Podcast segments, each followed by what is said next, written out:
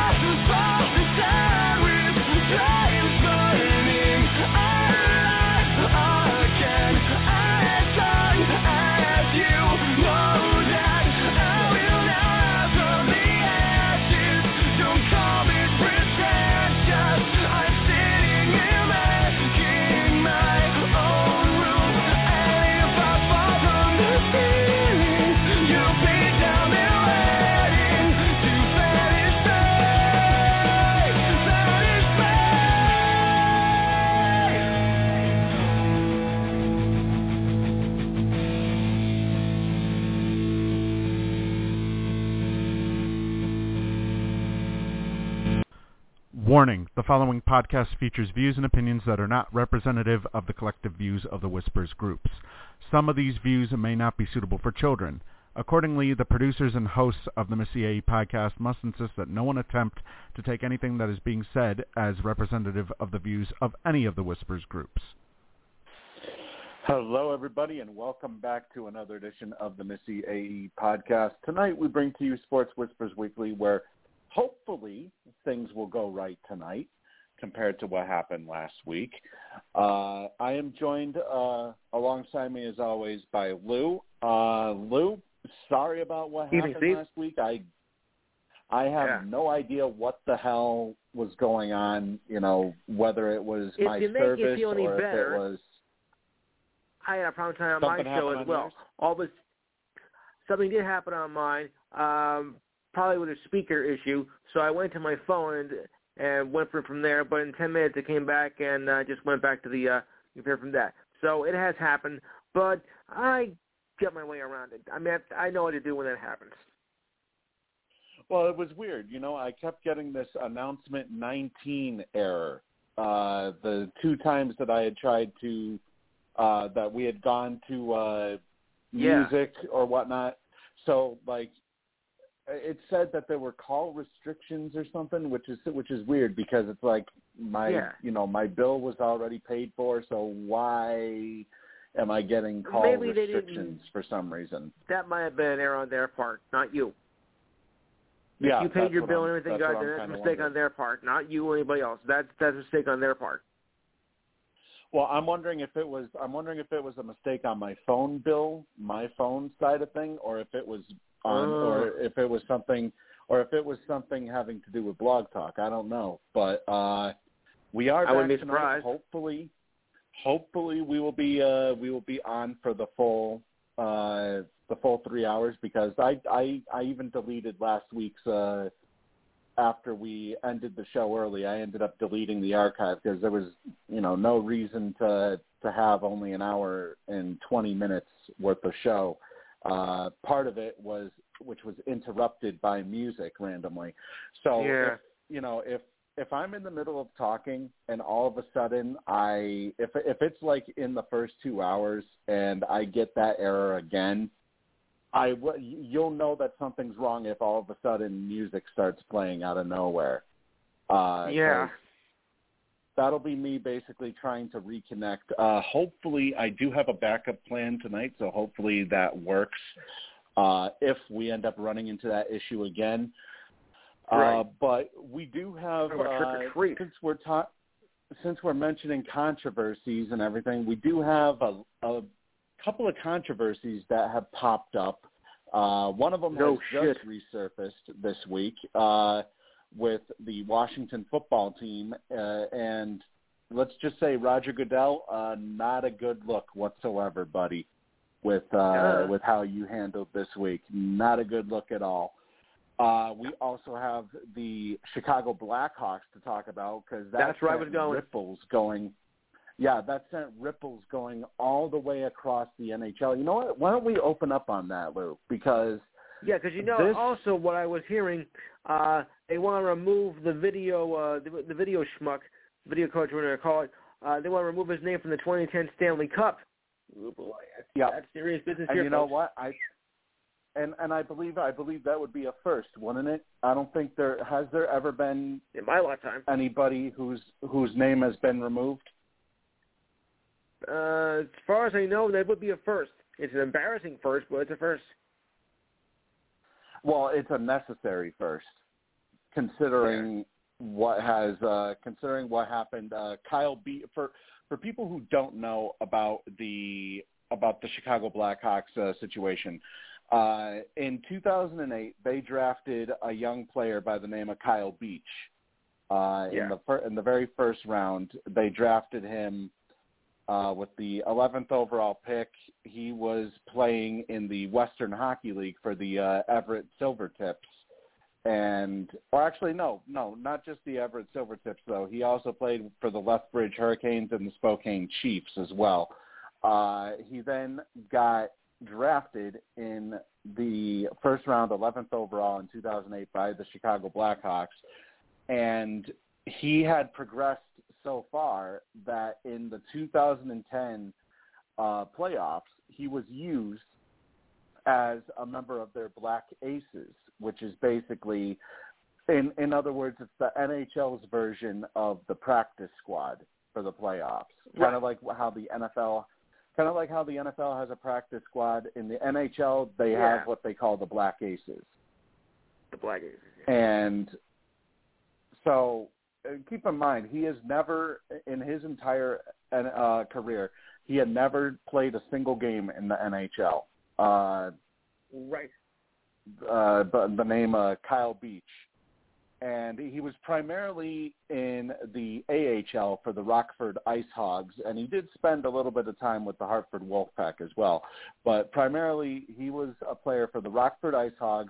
Uh, he had been called up to the Black Aces squad for the Blackhawks in the in the uh, 2010 playoffs, which you know, for those who don't remember, that was uh, if I recall correctly, wasn't that the year uh, that they fir- that they uh, I believe they won the Stanley Cup that year in 2010. You mean thanks to the Phantom goal? yes. Yes, thanks to You know, I was I was I was goal. still picturing how the hell that go in. I'm like, what? We didn't even see the goal, and like, you know, uh, and I was like, well, in the words of Al Michaels, he did what? And that's what we saw it. Uh, basically, what ended up happening is their their video uh, their video guy named Brad Aldrich. Uh, Yep. it- the- well, first, let's go back to May. In May of 2021, uh, two former Blackhawks players accused Brad Aldrich, who was their former video coach, of sexually assaulting them during the 29-2010 season. With one player, uh, or this being Kyle Beach, he he eventually came out and you know revealed that it was him. Uh, he initially stayed anonymous under the moniker John Doe, uh, alleging that Aldrich also threatened him physically, emotionally, and financially after an off-ice assault. And he also filed a lawsuit against the Blackhawks for failing to adequately address Aldrich's wrongdoings or to file police reports. Uh, now, there was an independent investigation that was done by law firm Jenner and Block uh, that ended up being sanctioned officially by the Chicago Blackhawks. Uh, took took months for them to to you know get compile everything together. Um, and apparently, part uh, for part of this investigation, on May 23rd of 2010, Blackhawk executives held a meeting about the sexual assault claims, and they decided that they would not address them until after the Stanley Cup playoffs. So this Right. these uh, these assault claims actually started all the way back when they first happened, and it, it, it just gets worse from here because the more I read here, it's going to sound more like they tried to basically brush everything under the rug. Uh, because the a- after they decided they would not address them until after the playoffs, the matter was not discussed again. And on June 14th of that year, five days after they won the cup, uh, the Blackhawks human resources director gave Aldrich the option to either resign or face termination if Beach's claims had turned out to be true. Aldrich chose to resign, and he was permitted to participate in postseason celebrations uh, along with the team, according to the uh, findings. He then ended up going on to work for Miami University, where he resigned after after he was accused of sexual assault there, and he was later convicted for sexual assault after becoming a high school coach in Houghton, uh, I think that's how you say it, Houghton, Michigan. Uh-oh. He's now accused or convicted of sexual assaults in connection with all three coaching jobs at the NHL, college, and high school levels.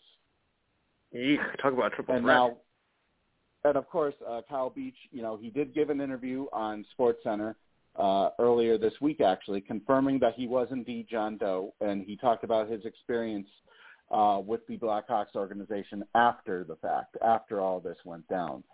Um, right.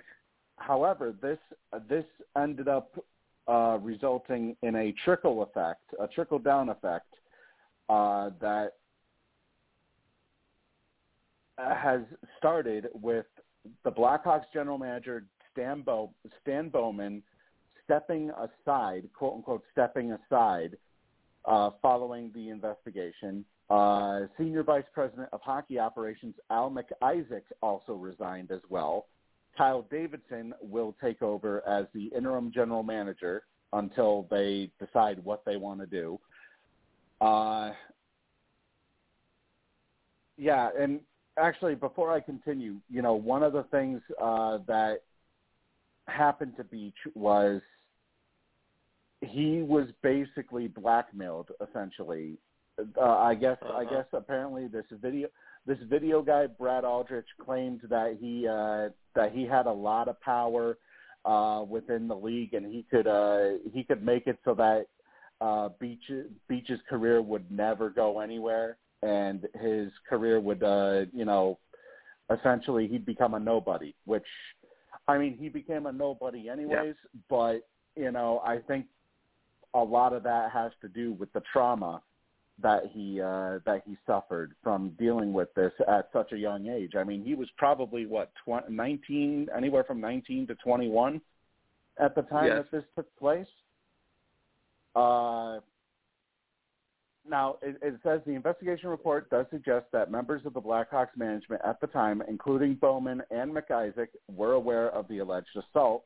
Uh, Blackhawks CEO Danny Wirtz called the report disturbing and difficult to read and said that no member of the 2010 mm-hmm. senior management will remain with the organization. So basically, they've they've scrapped everybody from 2010. Anybody that was Obviously. with the dynasty essentially, uh, and and yes. and whoever was not a player, I should say. Uh, the right. NHL also fined the Blackhawks two million dollars in this. That's uh, all. Bowman also Bowman also stepped down as the general manager of Team USA for the upcoming Winter Olympics. Um,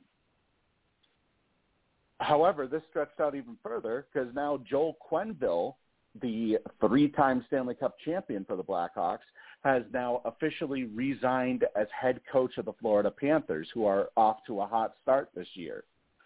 Uh, he ended up having a closed meeting with uh, NHL Commissioner Gary Bettman, as well as Antichrist, uh, as well as uh, the I think it was the owner that, of the Blackhawks that he was meeting with, or maybe it was the maybe it was the interim yes. GM. I forget. Uh, I forget who else, but there was uh, there was also uh, somebody else somebody else that he was meeting with uh, from the Blackhawks organization, um, or no, from the Panthers organization. My bad. Uh, and the meeting, of course, was regarding the cover-up of the sexual assault case that had occurred during Quenneville's time with the Blackhawks. Uh, he allegedly knew that skills coach Brad Aldrich had sexually assaulted Kyle Beach and that he failed to take the appropriate action at the time. Uh, ES, according to ESPN's Kevin Weekes, he's reporting that John Tortorella could take over behind the bench for Florida, but for now, yeah. uh, Andrew Brunette, Andrew Brunette will serve as the team's interim coach. I think we're at now, Tortorella. I mean, th- this this is just it's disgusting to begin with.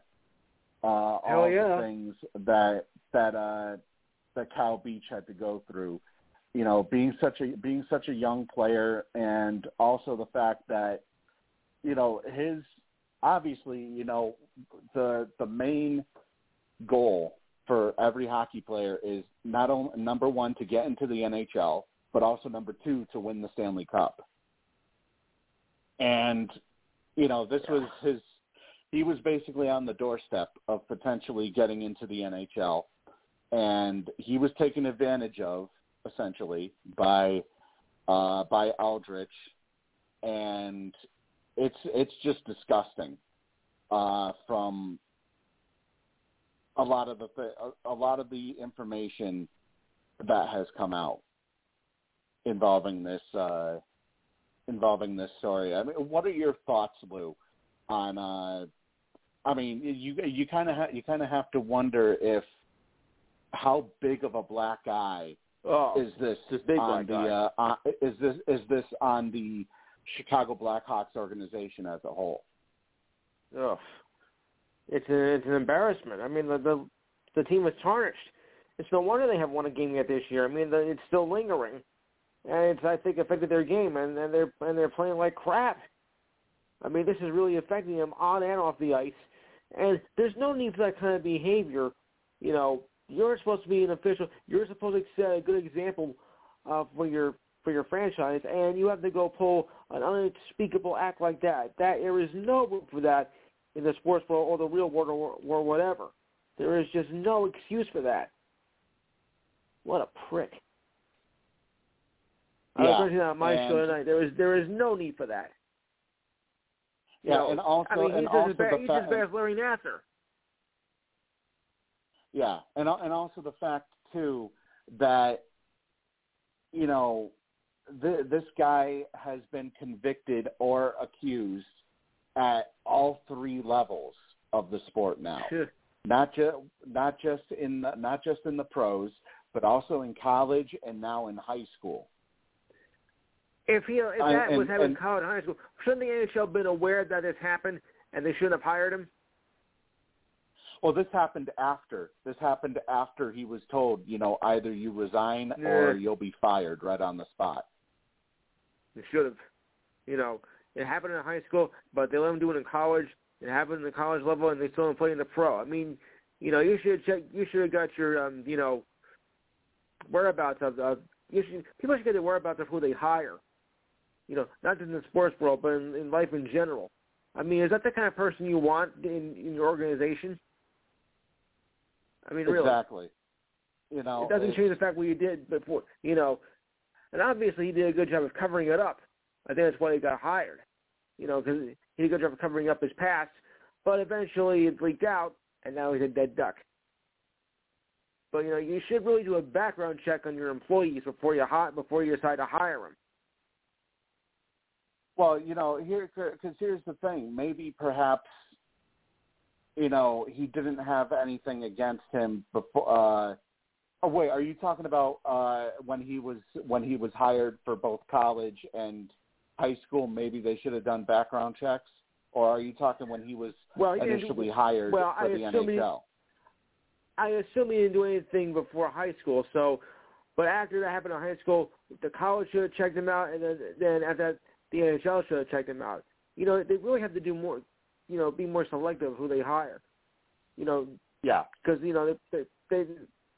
I mean, okay, probably weren't aware of that, but you should. You know, you have to be more aware of who you hire, so this doesn't happen and spill over to the major leagues. You know, it should have never gotten to this level, and it has, and it's really doing some damage. Yes, and Yeah, you, people ki- call you kind of have to wonder now. You kind of have to wonder now if the NHL is gonna is gonna uh, implement some sort of uh, morality clause or something That's into uh, into each contract because you know you know Gary Bettman's going to have to do something here because he's you know Gary he's going ass. under fire. He's going under fire now uh, because Good. they've decided they've decided not to punish uh, the current general manager of the Winnipeg Jets, Kevin Cheveldayoff, who at the Yeah. time was the assistant general manager for Chicago back in 2010. Uh, Yeah, they've decided not to punish that. him. They've decided not to punish him because they feel okay if we punish if we uh, if we punish Cheveldayoff, we'll have to you know reach out and punish every single person who is who is no longer with the Blackhawks organization. Well, we can't do and that. is with different organizations. We can't do But that because you know I don't think it's fair to punish everybody. You, that's that's not fair either. No, it isn't. It's it's it definitely isn't fair to punish everybody. You know, you should punish the main people who were aware Yes. of what was going on, basically. Uh, I but mean, here's can't- here's the timeline. Here, Okay. Here's the timeline here. It, so it says May somewhere between May 8th and May 9th of 2010, uh, Right. the assault on Beach occurred, and Uh, Brad Aldrich had told investigators that the encounter was consensual, but Beach told them it was entirely non-consensual. And according to the report, Aldrich told Beach he would never play in the NHL or walk again if he didn't, and I quote, act like he enjoyed the sexual encounter. Ugh. Aldrich then forced Aldrich then forced himself upon Beach. Then uh, a couple days later, on May 12th through the 19th, Beach then told the skill coach Paul Vincent of the Blackhawks about the incident that happened with Aldrich. Uh, Vincent, according to Beach, reported Beach's claims to the Blackhawks front office, but Aldrich kept his job throughout the team's Stanley Cup run.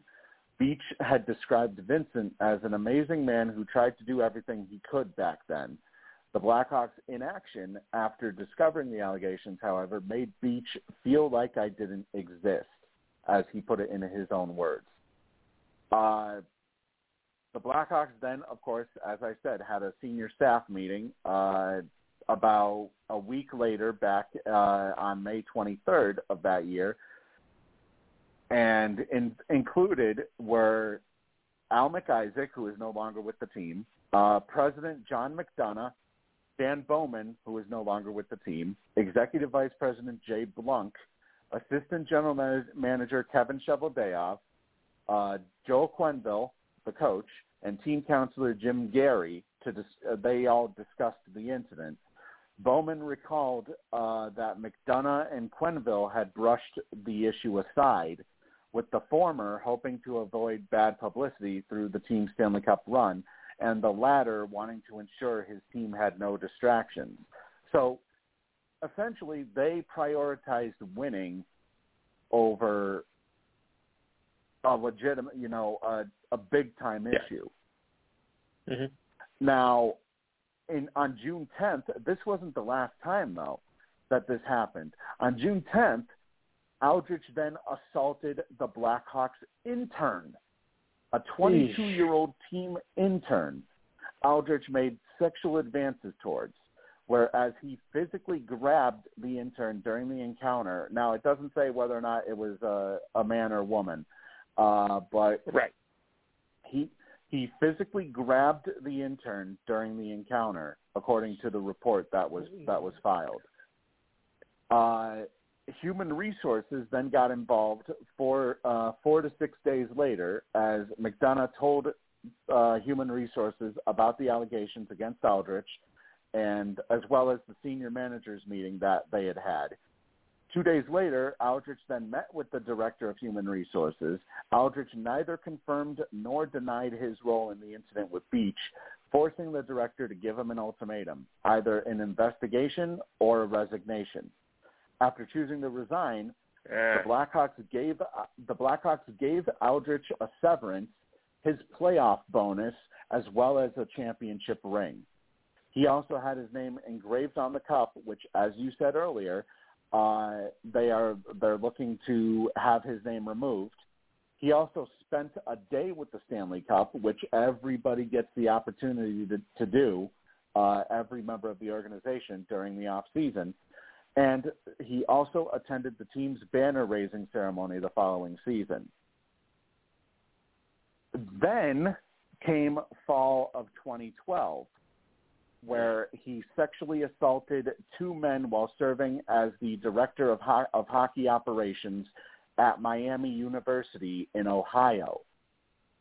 Miami found Aldrich assaulted a Miami student who worked at the rink and a summer hockey camp intern, both after inviting them to sleep on his couch. He then ended up resigning from Miami later that year. In March of 2013, he then assaulted a high schooler while serving as a volunteer hockey coach in, in Houghton, Michigan.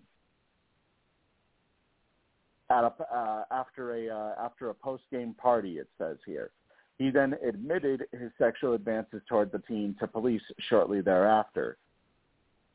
In September of 2013, Blackhawks Human Resources ended up stonewalling uh, the Houghton police as they tried to contact uh, them for information on Aldrich. The director refused to offer any information other than his resignation without a subpoena. Uh, subpoena.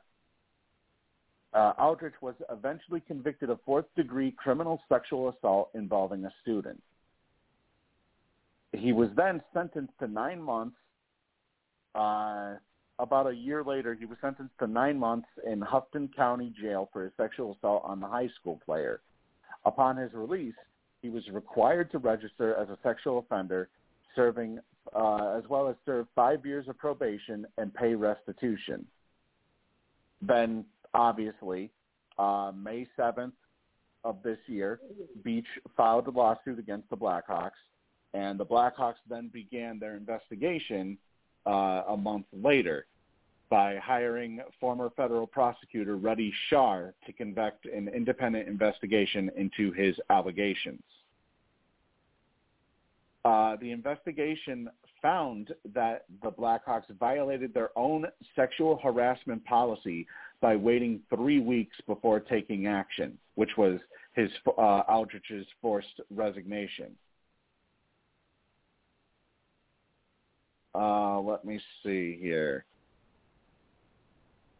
There was that. Uh, I mentioned that Bowman and Isaac uh, MacIsaac stepped down. Uh, Beach came forward on October 27th, a couple days ago. Quenneville resigned a day later after that.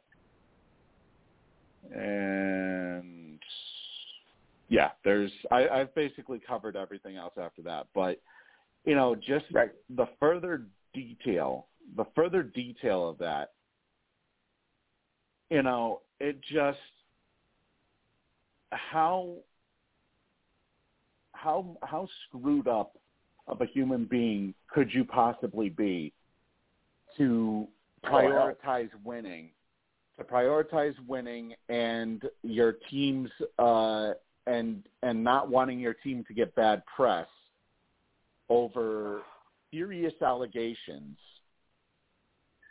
that you, you know they basically decided to just Yes. try and sweep it under the rug until until after the Stanley Cup playoffs were over. You have to be really screwed to do something like that. It should have been taken Exactly. care of before that. and now, you know, th- this guy this guy is now playing in Germany, uh, and you know, uh, w- w- with what with what should be the prime years of a potential NHL career, he never made the NHL. He probably never will make the NHL, and No. basically, all all because they turned a blind eye to this one to this one douchebag, uh, all because he happened to he happened to work for them. Yeah. They turned a blind eye to this douchebag, and in return, now, you know, you have a you have a guy who's basically traumatized for life, essentially. I got traumatized by just reporting it. And I guarantee you, if this hadn't come up, the NHL they'd be, you know, not just the NHL, but the Chicago, the Chicago Blackhawks, they would probably be going on business as usual. Right. and it's sickening. But you know, over I mean- uh, over in over in Germany, this kid's turned out to be quite the player. You know, uh, he. He's been he's been a consistent when he's been healthy. He's been a consistent 40, 40 to sixty point player. As a matter of fact, last year he uh, recorded sixty points in thirty six games, uh, thirty one goals, twenty nine assists. You know, he never really got the opportunity to develop and you know maybe get the opportunity to try and break to try and break into uh uh into a uh, NHL roster. I mean, the one thing he's most known for, besides, of course, you know, being the John Doe in this uh, story, is that Yeah. he was he was once traded to the New York Rangers for Brandon Mashinter. That's Ah. basically the only That's basically the only thing he has he has really been known for uh, involving the NHL. And this is a kid who at one point was was projected to be a top five pick in the tw- in the 2008 I entry draft. that. However, his on-ice reputation as well as discipline issues made teams hesitant to draft him, and that's why he fell all the way to the Blackhawks at number 11. But I mean, th- you know, this is basically a wide a widespread thing. It's it's essentially impacted not just the Blackhawks but also the Panthers because now you know the Florida Yes. Panthers they now have to deal with a new head coach. Uh, Quenneville he probably won't coach ever again in the NHL uh, because of the fact be that he move. because of the fact that he pretty much ignored uh, all of the allegations that uh, that took place because he prioritized winning over you know very serious allegations. Aldrich is banned from the from the NHL. I'm I'm almost certain that Bowman and MacIsaac probably won't find another job in the NHL because uh, shit like this took place. And you know, another thing too is you gotta you gotta look. Uh, how can you be somebody like Patrick Kane or Jonathan Toews, who were there and are still there? Uh, you know, they were there when this whole thing took place. How could they be silent all this time as well Fear. and not say anything? Know, they were afraid. You know, that's a lot. I think that's the big problem is they're afraid to tell. And that's what's horrible about it is the fact that they are. I know. You know, That's what that's what usually happens because that's why it takes so long for for these cases to get done. I mean, if they would have done it right away, this would this when you know escalate to what it became. and you know, it's it's it's. I mean, go, I mean, go back to you know Penn State with Jerry Sandusky. I mean, you know that's you know that was another thing right there as well. Look what that yeah, turned Penn out to State. be. hmm Yeah, and that and that occurred over several years, not just uh, you know, not just one year. Exactly, but they were but they were afraid to tell. Yeah. Now, uh, a little a little uh, further information on the Cheveldayoff uh, discipline uh, or lack of discipline, I should say. Uh, Right. According to Commissioner Gary Bettman, he said, while on some level it would be easiest to paint everyone with any association to this terrible matter with the same broad brush, I believe that fundamental fairness requires a more in-depth analysis of the role of each person. Kevin Cheveldayoff was not a member of the Blackhawks senior leadership team in 2010, and I cannot therefore assign to him responsibility for the club's actions or inactions. He provided a full account, a full account of his degree of involvement in the matter, which was limited exclusively to his attendance at a single meeting, and I found him to be extremely forthcoming and credible in our discussion. So basically, the NHL concluded that Cheveldayoff was not responsible for the improper decisions made by the Blackhawks uh, back in 2010 related to former video coach Brad Aldrich. But I mean, it's kind of sickening when you think about it to think that a video coach has so much power that you know disturbing stuff like that could get covered up. Yeah.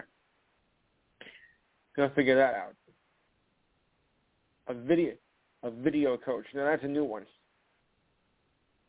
I mean, it wasn't it wasn't like it it wasn't like he was an associate coach or an assistant coach. He was No, a video, a video coach. coach.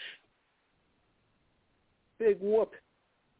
They could probably find another video coach. Yeah. I'm sorry. I mean, you know, regardless of if we were in the playoffs or not, if that if I was in management's shoes at that time, I don't care if my team is in the playoffs and and we have a prime chance at a uh, you know at a cup. I don't care if you know, this is going to potentially lead to a distraction for my team, I'm doing what's right. That's what you counts. know. But you know, obviously, there's probably more stuff that's going to come out uh, Oh, I wouldn't doubt this. it. But you know, the the main thing about this now is he's now on the road to recovery. You know, now that everything's out there, now. it's it is going to be a long recovery, yes. But now that everything's out there, you know, he can now finally start officially that road to recovery and finally start to heal. Yeah. Uh now oh, by by the way, a uh, little note here um in regards to Jimmy Hayes uh who was who had passed away about a month or so ago. Uh, it's been reported. I meant to I meant to bring this up last week before we uh, had those problems. Uh, Jimmy Hayes reportedly had fentanyl and cocaine in his system when he died. So they didn't say what the cause of death was, but it was pro- honestly it was probably an overdose at this point Yes. if you have fentanyl and cocaine in your system, I mean, you mix those two together, it's not a not a good combination at all. Period. Yes. Uh, also, sticking with the NHL, the NHL Players Association last week released a statement on behalf of Evander Kane following the league's announcement that the Sharks forward had been suspended for 21 games.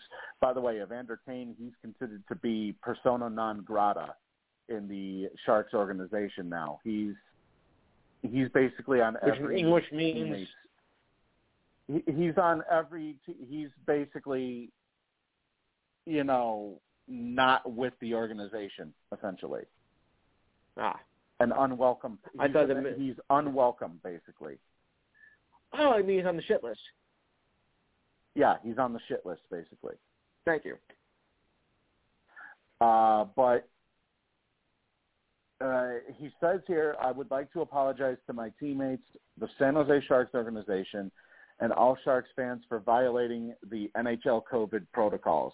Uh, sorry, Evander. I think it's a lot bigger of a situation than that. Uh, he Yeah. said, I made a mistake, one I sincerely regret and take responsibility for. During my suspension, I will continue to participate in counseling to help make me better to, to help me make better decisions in the future. When my suspension is over, I plan to return to the ice with great effort, determination, and love for the game of hockey. Uh, he received the lengthy ban, and I quote, for an established violation of and lack of compliance with the NHL slash NHL Players Association COVID-19 protocol, according to the NHL. So he won't be eligible to return until actually one month from now, uh, November 30th, and he doesn't plan to appeal the ban. But honestly, you know, I think the Sharks, they potentially may just buy him out once the suspension is over. Because, you know, he's pretty much on every, when I say everybody, I mean his teammates, management. He is on everybody's shit list now. And that's, you know, that's not even including his, uh, the problems with his wife and the gambling. He just decided to make it a complete trifecta, essentially. Sure did. Put, throw three, throw three problems into the same uh, into the same bin. Now uh, we do have. Uh, let me see here. Switching over since since we were talking about controversies, uh, let's go to the NFL as Yeah. we have uh well how should i put this here uh goodell had a press conference that took place. Ooh, Yeah. uh, this final. Speaking of the NHL, uh, this final, Bruins beat the uh, Florida Panthers in a shootout. In I believe it's uh, Brunette, Brunel's or, or Brunette's first game as head coach for the uh, Panthers. That was one Uh, well. Four two. But you know, this whole press con- this whole press conference that Goodell gave, it's not a good look for him whatsoever. I mean, just to start off with here, uh, Goodell, when when questioned about the uh, Washington football team investigation, he cited security, privacy, and anonymity for not producing a written report on the Washington football team investigation. He ignored Yeah. the fact that many of the female accusers are demanding accountability, and he also believed that Snyder, Dan Snyder, the the uh, owner, has been held accountable based on an unprecedented fine, and that he hasn't been involved with the football team for four months, even though he was seen wearing a hoodie at Washington's Sean Taylor number retirement ceremony recently. Yeah, boy. Then, hopefully, I can find this here. Uh, where is there was a thread that I had posted in Sports Whispers here. Um, basically, one of the one of the people who essentially called him out, uh, you know, and they wanted accountability. Uh, he, she pretty much said flat out bullshit. They call With a capital B. they. She basically called him out on his bullshit, essentially. Right. Uh, it really seems like you know the N- the NFL is, you know, they're pretty much just trying to just trying to cover up anything that they possibly can involving the Washington football team. I mean, think about it for a second. Why the hell have they not done some sort of investigation? You know, or why have they not released, you know, uh, some, uh, you know, findings? Always you And owe it it says that. here, it says here, according to a, uh, a, a lawyer for 40 former employees who participated in the investigation, uh, a lawyer by the name of Lisa Banks uh, tweeted on Twitter uh, in a retweet. She said, "I represent former 40 former employees of the Washington football team who participated in the investigation. Goodell's statement is false." because he said that more of those came forward asked for anonymity on the matter. And that's why the league was not releasing the findings. And she basically said, the lawyer said that this was absolutely false. Now, Pro Football Talk has chimed in on this and said that the commissioner's comments from Tuesday do nothing to diminish basically Mike Florio uh, Mike Florio of Pro Football Talk, I think it is, uh, who I think he's the one uh, who who mainly does the uh, the Twitter account there. Uh, he stated the commissioner's comments from Tuesday do nothing to diminish my strong sense that the NFL is hiding something very big by refusing to release the Washington football team investigation findings and emails. If anything, I'm more convinced they're trying to bury a major bombshell. Mhm. So it kind of makes you wonder, Lou. You know, what the hell could could the NFL be uh, be high, be trying to protect here? Well, we all know Goodell's an ass, so that's that's one that's one thing right there. Well, clearly, but there, I mean, there has to be something. There has to be something pretty big that Oh, was yeah. mentioned in those emails. That was mentioned in those emails that the NFL doesn't want getting out. Mm, I can only imagine. And there was there was what over six hundred fifty thousand of them, right? Yeah, Yeah. and you know, you know, uh, Jon Gruden the reason why he got fired Also was because he was was because he was part of those emails. I heard he got. I heard he quit. He wasn't. He was about to get fired, but I think he quit before that happened. Well, yeah, yeah. I, I, you know, I said he got fired, but he did resign. But I mean, let's face it, he was getting fired regardless. Right. Uh, and then he pulled the old. so and then he pulled. You can't fire me. I quit. And you know he's he's uh, maintained his innocence by saying that uh, the truth will come out about this. Um, Right. Yeah. Okay, buddy. Whatever you say. Uh, Mhm. You know it's you know he was uh, he was part of the part of the findings that Sure. uh, came out with the emails. So He's not innocent.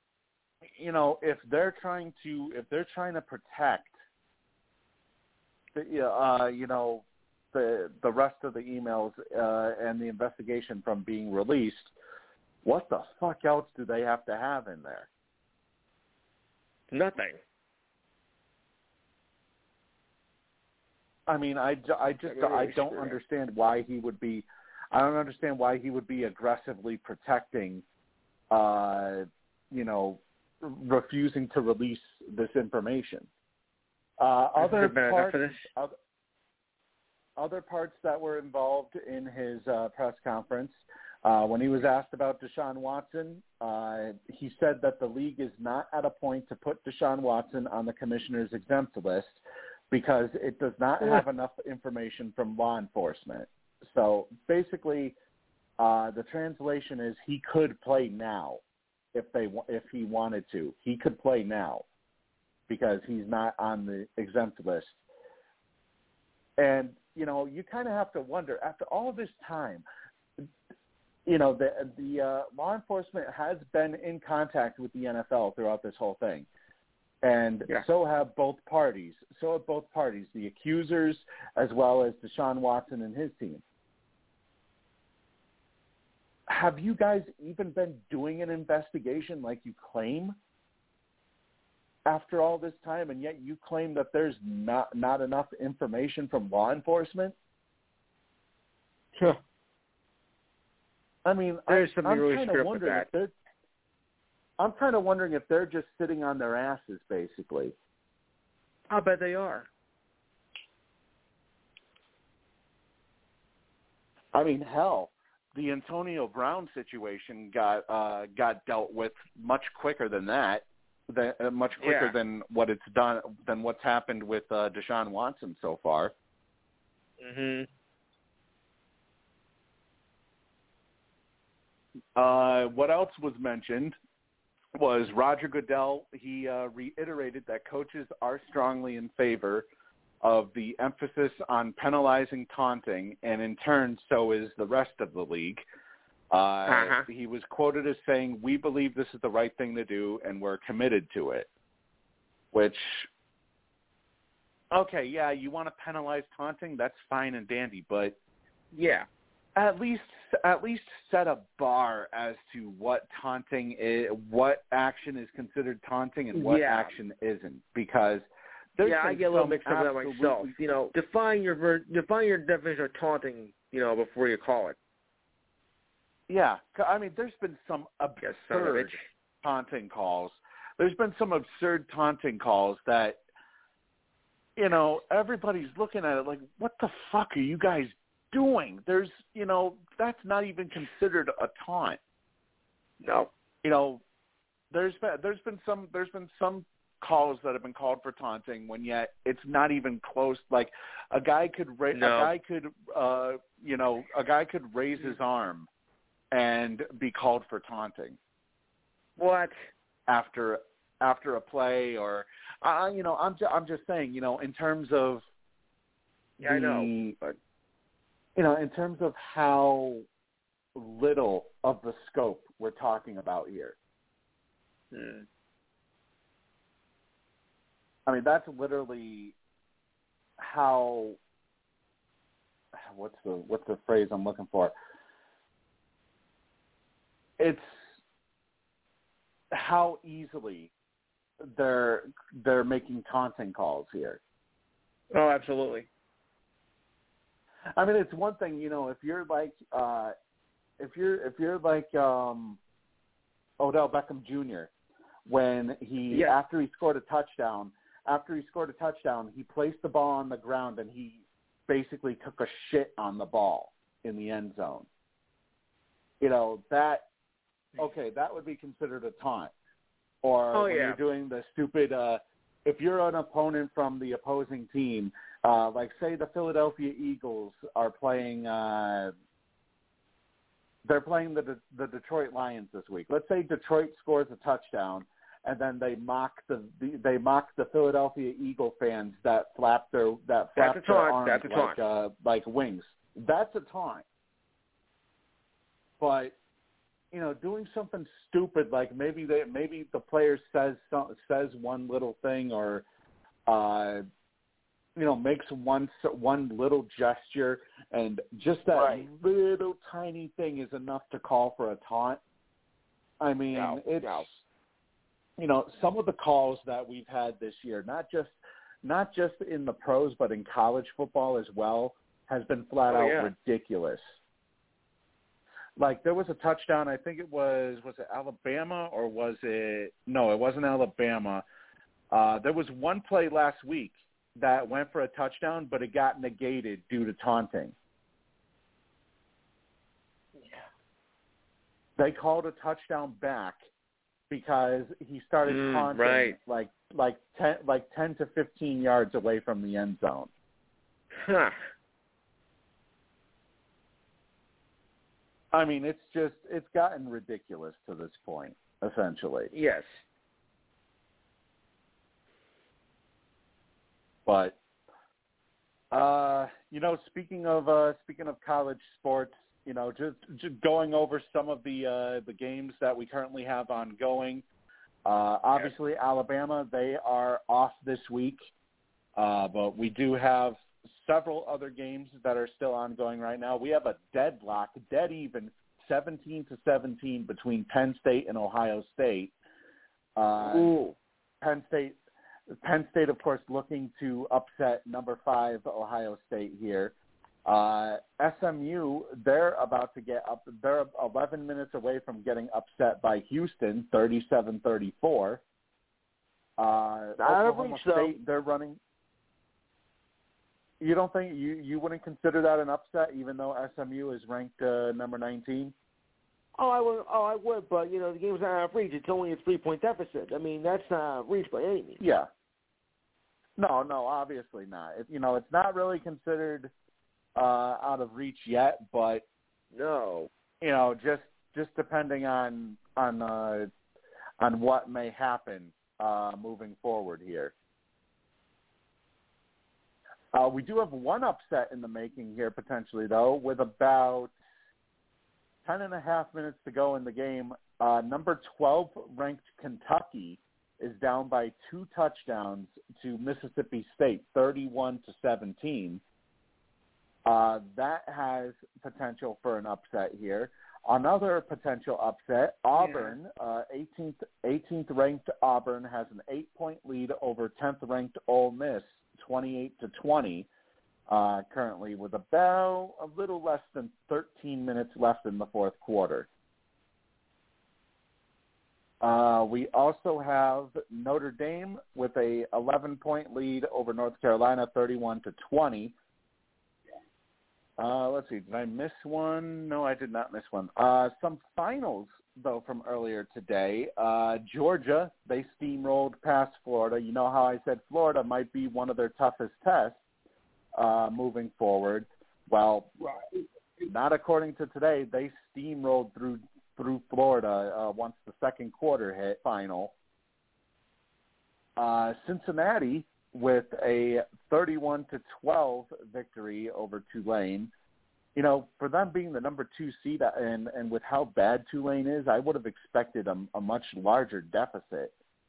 Well, Steve, you know, I always uh, called uh, Tulane known as Tulane. 'cause That's exactly what they've been, minus a few exceptions. Yeah, I mean, but you know, I I'm kind of surprised because I would have thought that there would have been, uh, you know, there there would have been a bigger, a bigger deficit uh, or a bigger lead, I should say, for for Cincinnati as opposed to what we ended up getting here. So it's kind of surprising to me that uh, they were only able to put up 31 points with them with them being the number two ranked team in the uh, right. In, you know, in, in the uh, in the uh, in in college. Uh, let's see. Uh, Oklahoma over Texas Tech, 52 to 21. Michigan State pulling through for the minor upset, although some people won't consider it an upset. But No, Michigan no, I don't either. State, Michigan State, they remain undefeated, uh, 37 to 33 over sixth-ranked Michigan. Uh, Oregon with a 52 to 29 victory over Colorado.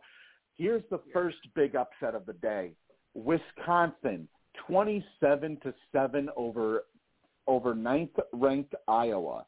What Yeah. a major fa- I think we officially saw Iowa's def- or Iowa's offense get exposed last week. Or was it last week it or was was. it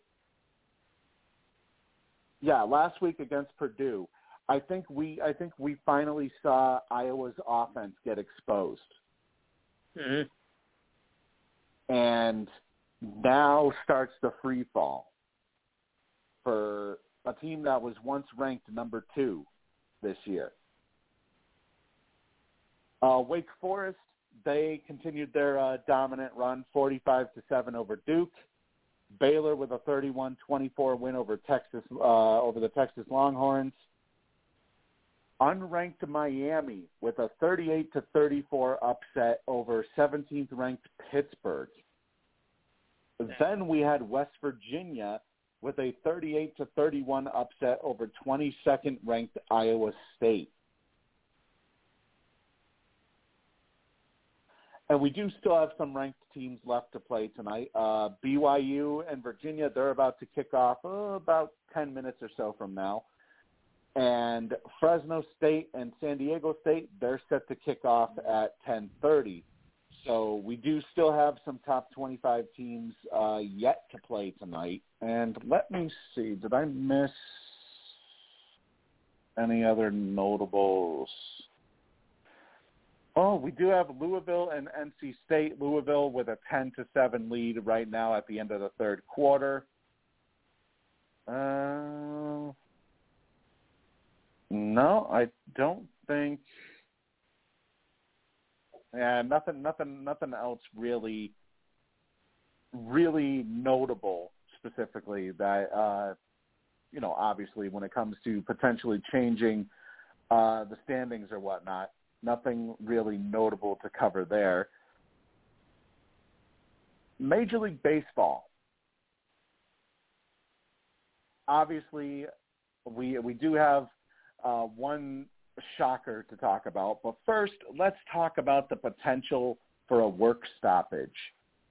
And from the sound of go. things, it sounds like uh, they are almost certain to have a work stoppage when the collective uh, when Yep. the, when the current uh, collective bargaining agreement expires on December second, according to Ronald Blum of the Associated Press. Says here as December Blum second writes was the it- eighth. Nope, it's the second. Wow. It says, as Blum writes it here, the players and owners have been negotiating dating back to last spring, but there just hasn't been enough momentum to suggest that a new deal will be reached by the time the current five-year contract expires, as there are simply too many issues to be worked out, including the players' cut of the, the players' cut of the pie, so to speak, as well as service time considerations, tanking teams, and other factors. At minimum, a work stoppage will also put a freeze on the free agent market and result in the cancellation of the winter meetings. However, Mm. it could also delay the start of spring training. Now, obviously, it could actually also delay the start of the 2022 MLB season, but knows if that will take place. Uh, they haven't had a work stoppage since the 1994-1995 season. And especially with, with there being concerns about trying to reach younger fans and you know trying to trying to get younger fans Yeah. into the sport of baseball, it could be potentially devastating to the sport if we end up Oh. seeing a work stoppage take place here. Oh yeah. Uh, what are your thought? What are your thoughts on this, Lou? Do you think uh, do you think an agreement could potentially be hammered out in time, or are we are we headed for the work stop, the first work stoppage in about 17, 16, 17 years? You mean is the shit gonna hit the Or fan? actually, or actually, no, I'm, Probably. I'm, I'm sorry, 26, 26 27 Twenty- years. 26 years, 27 years, yes. Uh, the shit's going to hit the fan. But I don't think it's going I mean, if anything, yeah, the start of the season will likely be delayed, but I don't think it's going to carry over into the majority of the season. I think they can get something done maybe like about maybe like June.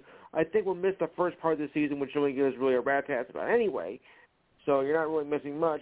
But I don't think MLB is that stupid enough to repeat the damage they did back in the 94-95 season and cancel the World Series. If they were to do that again, baseball would, would never come back from that. And I mean it, never. So if they play it smart, I mean, yeah, they're probably going to, the agreement's probably going to expire, and, you know, spring training, you know, I think is going to be, had to be delayed. But I don't think it's going to carry over into the full season. We do not want a repeat of that. So they got to play it smart and get their heads together. And I think by um, by the time the summers get here, I think we'll see baseball back in action. But don't expect it right away. I mean, I'm not expecting that. I'm not surprised by this at all. We've been we've been hearing about this now for the last two years anyway, and they haven't done, pardon the expression, jack shit since. So it's been leading up to this moment. So Yeah, I mean, if you ask any a other baseball fan, coming. you know, you know, if you if you ask a casual baseball fan, you know, and they're like, well, I don't know, I don't really know that, but um, you know, we've we have seen this coming for quite some time, so this is not going to come a big shock to someone who's been following this from the very beginning. So, uh, you know, brace yourself. It's going to be a, it's going to be a little bit of a wait. But I don't Now, think you uh, think it'll be it'll be that stupid to carry it over to a full season. That would be a crushing blow to the sport itself. Now, do you think do you think this could have a major impact on the on what they're trying to do by getting more younger fans attracted to the sport? Because Yeah. when you think about it, if there, if there is a work stoppage, you know, you could potentially see fans flock over to other sports like soccer, for example, or Oh, I mean, sure. we're already seeing them flock to soccer. We're seeing we're seeing them flock to soccer, anyways. But you know, uh, you could see them flock to the NBA. Uh, you know, any of the already. other major sports leagues that are around. Just like it has been in the last one. You know, that's I think that's going to happen. I mean, the younger generation doesn't really have a passion for the game anyway.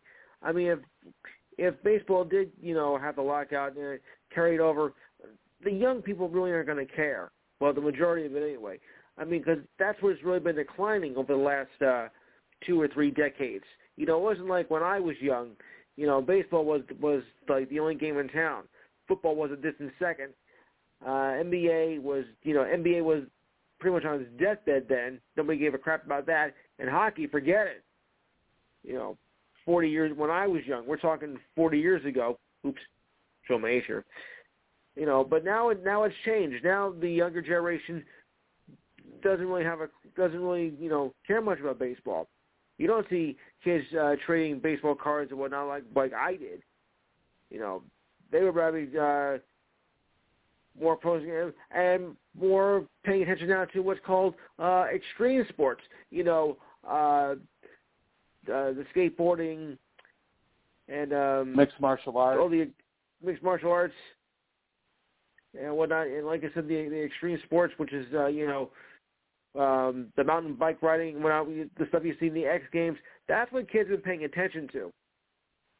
Yeah. So that would be And that actually, would be you you know, know- a boost for them, but for baseball, it'd be a crushing crushing blow.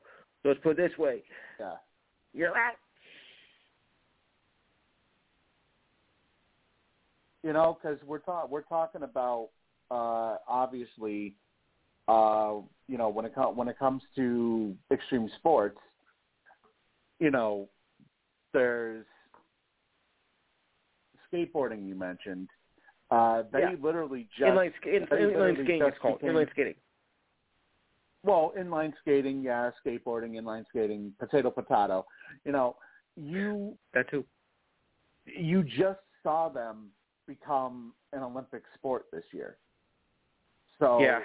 you know, it's it really is rising up there in popularity now that you know, you're seeing kids start to start to re- start to go more towards skateboarding and you know, maybe you'll start to see them go go towards mixed martial arts, which by the way, a, a huge win today uh, for Glover Teixeira at the a- at the age of 42 finally wins the UFC light heavyweight title by submission uh, earlier today against Jan Blachowicz.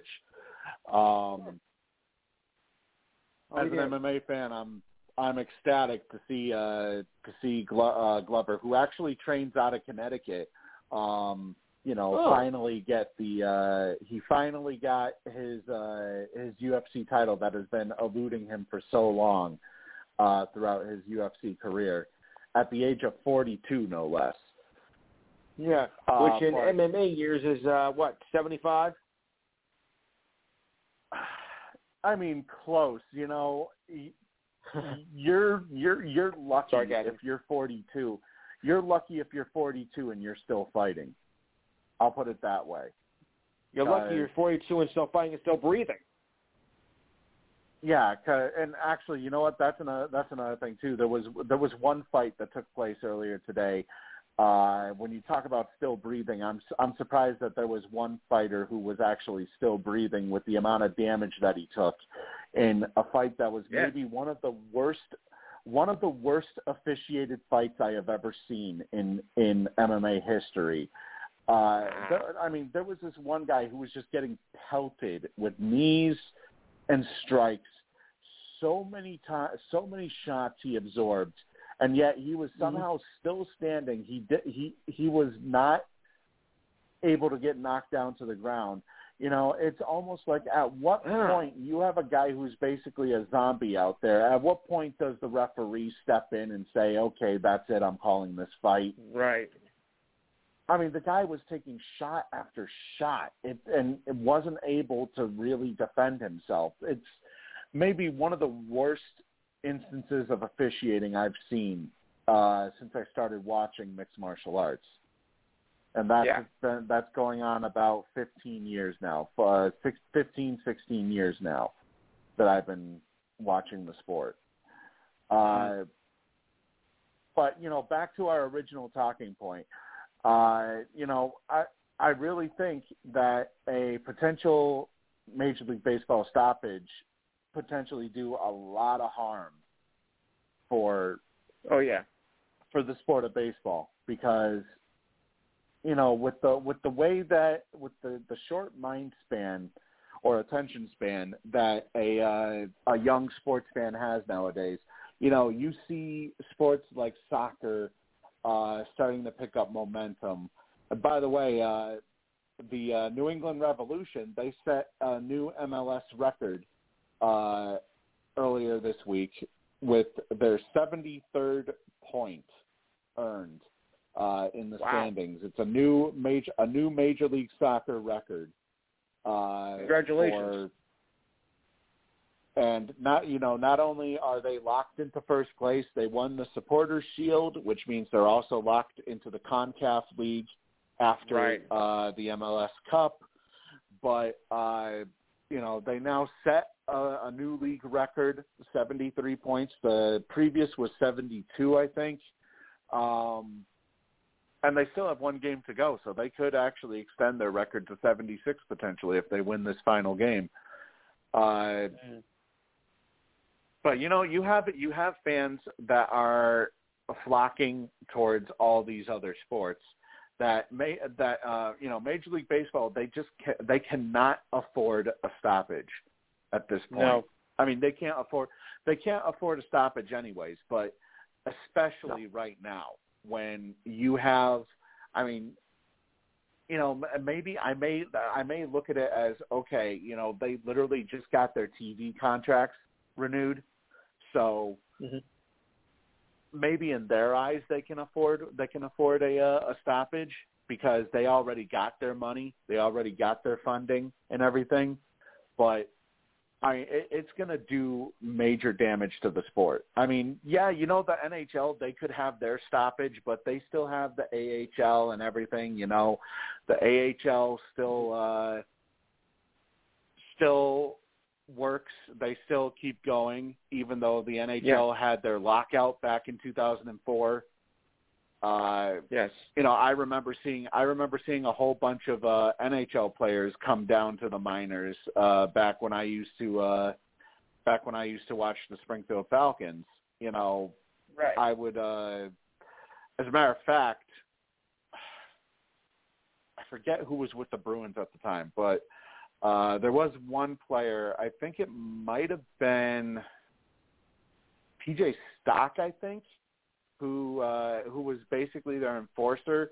He came down to the minors uh for the season for the lockout season. There were there were a couple of players, uh, a couple of big name players yeah. uh that came down to the minor leagues. Uh you know, un- uh, unless they decided to go play overseas, which a couple of players did as well. Uh but Yeah. you know, with with a sport like the NHL, if they were to go through another lockout, you know, they would still have uh they would still have the AHL that would be able to go that would be able to go on. They would still have the ECHL. But I think with baseball, I think if if there's a work stoppage, I believe that also affects the minor leagues as well. Even though the housing for um, uh, even though you the housing issue. Uh yeah, I you know what? I did actually uh I did actually hear about that that um Yeah. that was reported that was reported a couple of weeks ago actually that they are planning to provide housing for minor league players starting with this upcoming season. It, it says here that they are engaged in a multi-year effort to modernize the minor league system and better assist players as they pursue their dream of playing in the major leagues. Uh, they increased their salaries this year by 38 to 72 percent, depending on what level uh, the players play for. You know, either single A, double A, or triple A, and significantly reduced travel requirements during the season as well. In addition, hundreds of millions of dollars worth of improvements to minor league ballparks around the country are already underway, including substantial renovations to player-facing facilities like locker rooms and training rooms. Uh, in mid-September, the owners discussed the issue of player housing and unanimously agreed to, prevent, to begin providing housing to certain minor league players. We are in the process of finalizing the details of that policy and expect it to be announced and in place for the 2022 season. So, uh, when it comes to the modest raises, this is how this is basically what it means. So, rookie uh, players that are either on short season or on the rookie level, they'll make about four hundred dollars a week instead of two ninety. Class A Mm. will make five hundred instead of two ninety a week. Uh, double A will make six hundred instead of three fifty a week, and AAA will make seven hundred instead of five hundred and two a week. So AAA players then will make at least fourteen thousand dollars a season. Every other level will make twelve thousand or less. And considering they already have an already tight budget for minor league players, and housing takes up a large share of that Yeah. tight budget, uh, particularly in locales that have a higher cost of living, this new policy will make a huge difference for uh, for farm team players. On the team side, they have heavy incentives to provide a better quality of life for the players that will, in the future, form the foundation of the team at the highest level. But for too long, they've resisted such prompts to try and, uh, you know, to try and provide better housing. But this, you know, th- this is actually a, a, a huge victory uh, for minor league baseball players. Yes. Uh, what are your thoughts And on this uh, on this issue, Lou? Well, I mean, uh, I thought it was being a step in the right direction for uh, the major leagues because you know that was one of the sticking points uh, of the collective bargaining agreement. That being the collective bargaining agreement, but obviously, you know, it's it's not enough. I mean, it's good for my my league players; they're going to get more money and whatnot, so that's going to help them out with the housing issue. So I do look at it as a positive step, uh, at least for us, because they've been in a lot of trouble. I mean, because there's been so many teams that have uh, folded up, you know, in in some of those um, minor leagues, like in the in the in the Southern Conference, uh, even up here where where where we are, you know, it, it did a lot of damage to the minor league system. So I'm glad they were able to get you know some solace out of this. Yeah, and so now it says here that with housing addressed, our efforts now turn to tackling low seasonal pay. Most minor leaguers make less than fifteen thousand per year and won't receive their next paycheck until April. So for the next six months, they will spend hours each day training as required by contract while trying to balance second and third jobs to make ends meet. Like housing six players in a two-bedroom apartment, this is a broken model from a bygone era. Minor leaguers will not rest until they receive the livable annual salary that they deserve. Rightfully so. Which, which of course, you know, it makes sense. You know, if you're first off, I mean, let's just take for an example. Uh, I, I'll I'll I'll include AHL players, uh, for example, uh, here with when when it comes to the minimum salary.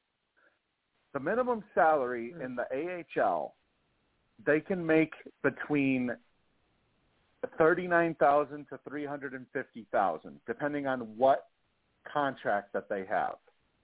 Now, if they get if they get called up to the NHL, you know that contract immediately becomes at minimum five hundred thousand dollars. So even if a player is sent back down to the AHL from the NHL, they get to keep their much larger salary. So yes.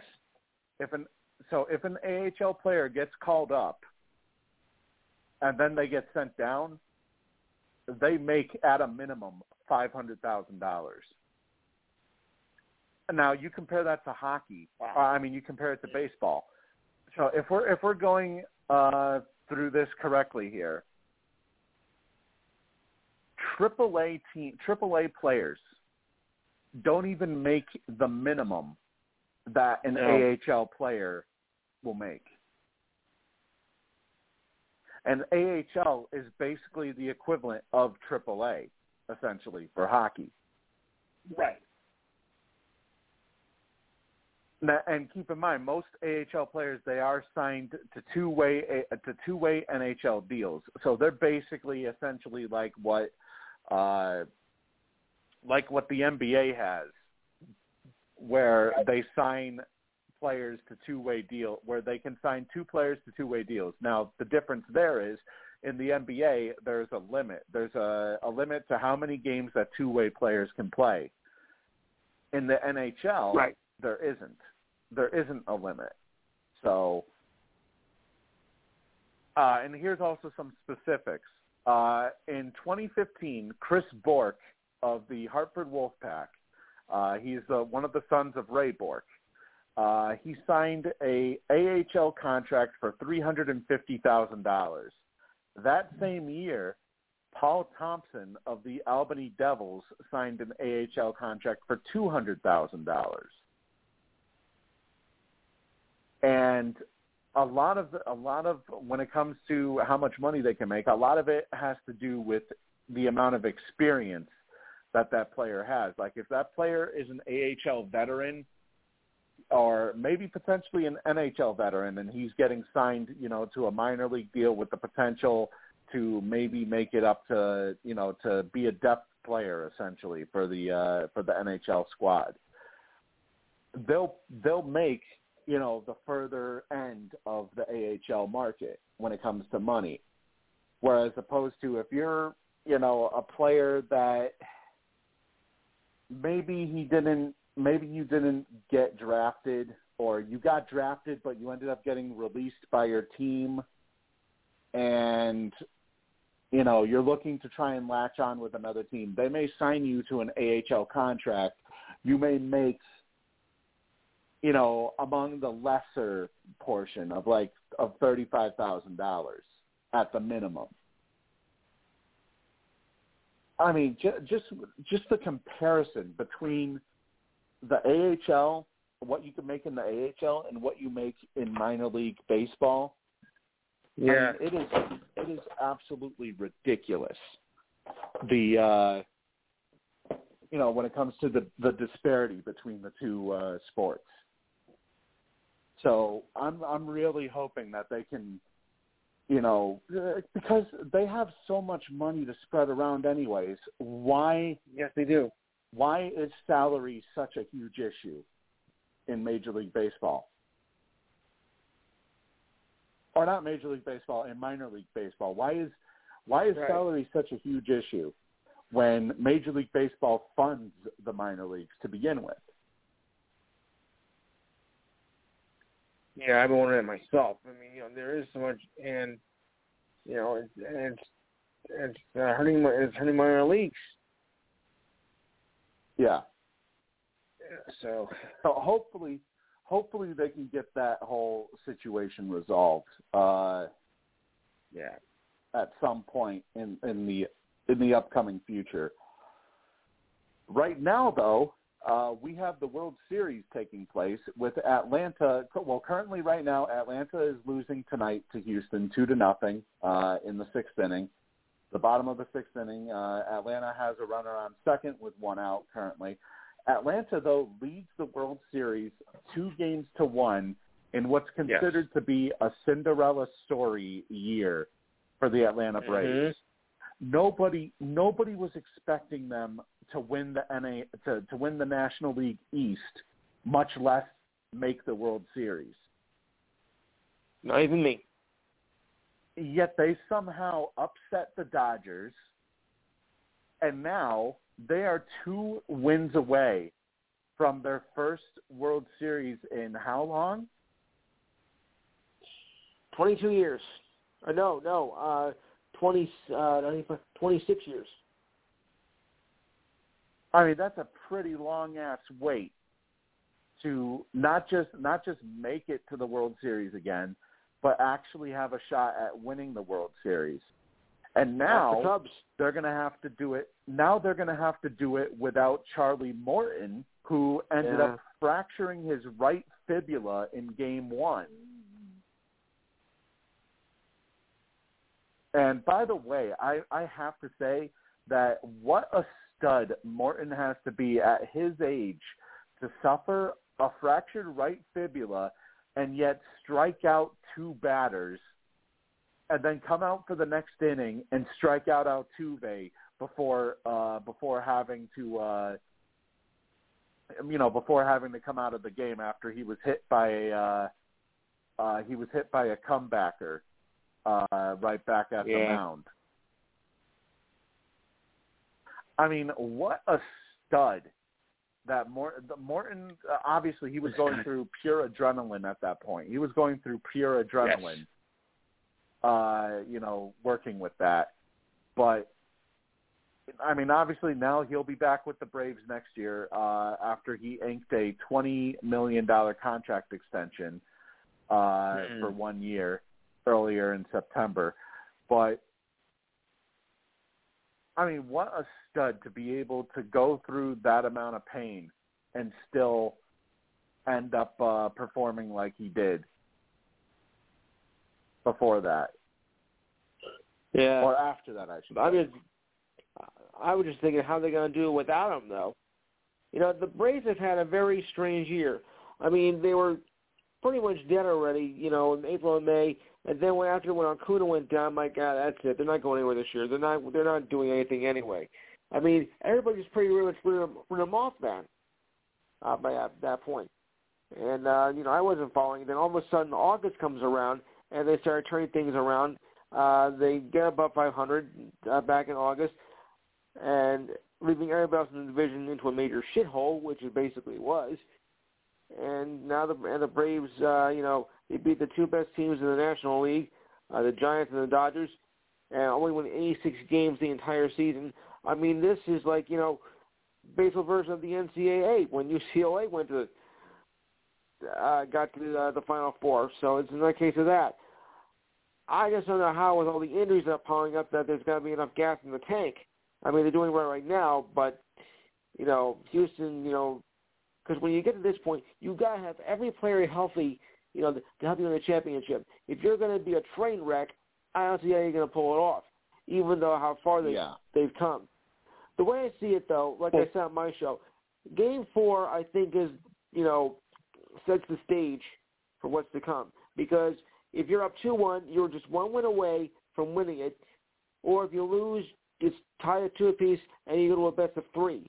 So Game Yeah. Four is where we see. I think we see the start a turning point uh, in the series. I've al- I always thought that. If everybody thinks I'm crazy about it, okay, fine. But that's the way I look at it. You don't like it? Too bad. Yeah, and you know what? The the thing is too, uh, the Atlanta Braves they are actually they're they're actually going off of a impressive performance by Ian Anderson uh, in Game Three. With uh, they had a combined no hitter through seven innings before they finally gave up the first hit of the game. Yep. Uh, Ian Anderson, though, he uh, he ended up leaving after after five innings of work. I don't. I still don't understand why they. Uh, maybe they're trying to preserve him for later on if they if they uh, if they need him this series. Uh, Yes. maybe they're trying to preserve him for that reason. So they decided to pull him after five. But I mean, he was just dealing last night, and you know that that allowed Atlanta to take a two a two one series lead. Uh, right now, you know they are currently they're currently trailing uh, Houston in this game, but they do they are threatening right now runners at first and second with one out in the bottom of the sixth. So maybe they can potentially uh, they can potentially at least put a chink into the armor of Houston uh, in tonight's game, or maybe they can tie things up here with one swing of the bat. Uh, but you Maybe. know this is this is very impressive for a team that nobody was looking at as a potential World Nope. Series option. And it also helps them that Lance McCullers Jr. is also not on the roster for Houston. He That's still hasn't thrown a pitch. He still hasn't thrown a pitch since he uh since he ended up leaving with the forearm strain in the ALDS. You know, to me, Lou, that still screams Tommy John. I think McCullers may be out next year as well. Oh yeah, this I think. Well, that was a strong possibility that he would be out for the rest of the year. I think it's going to be that way. So you know, how do you? I mean, because how do you win with you know your players being like a train wreck, like I just said? First Morton, then McCullers. You know, it's going to take it's going to take a lot to pull this out. And I think I think if Houston can win this game tonight, um, I think we might see um, the tide turning here. However, though, Houston is very dangerous when they're on the ropes. When they're on the ropes, they are very dangerous if they come out aggressive, uh, you know, with nothing to lose essentially. So if Atlanta if Atlanta somehow ends up winning tonight, they need to close it out in 5. Because if they allow this series to go back to Houston, they got a problem. Even though Yeah, they'll be and I leading said the six. series potentially.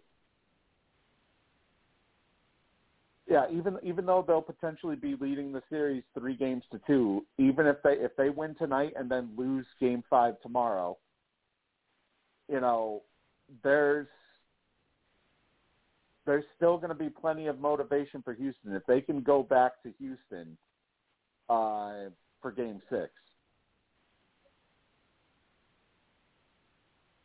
Now, throughout all this thing, and by the way, you know it, it is official. Uh, McCullers he is out for the entire rest of the year. He will not pitch at Yep. all this year in the World Series, and also uh, Houston will also be without their backup catcher Jason Castro, as he was just placed on he was just placed on the COVID list uh, earlier today, and he has now been replaced on the roster. So. Uh, basically they're going to be forced to go with Martin Maldonado, who can't hit for shit anymore, even though he did have a hit earlier tonight. Uh, however, mixed up amongst all of this, uh, you know, all of this World Series stuff, the San Diego Padres made quite the splash earlier uh, earlier this week as they agreed to a three-year deal with Bob Melvin, the former coach of the Oakland Athletics, uh, as their new manager. Bob Melvin, he had his option picked up for 2022 by the Athletics. However, Oakland let him interview for the San Diego Padres job. And under Melvin, Oakland made the postseason six times. He managed the club to a five a point eight percent winning percentage. He's been with Oakland since the second half of the 2011 season. And on paper, this looks like a pretty good fit for Melvin, as he he he has what appears to be a much more talented roster uh, going from Oakland San Diego, especially with all the uh, with all the additions that they made over the past year. Now, you kind of have to wonder, Lou, with the with the removal of Bob Melvin, you kind of have to wonder if maybe it's time for Oakland to blow it all up. I thought they were half blowing all up. Because I mean, with the current roster that they have now, they they they've been unable to make the playoffs the last couple of years, and you know this was a team that was supposed to be a contender. You kind of have to wonder if maybe it's time now to start shipping off some of those players and recollecting Yes. some assets.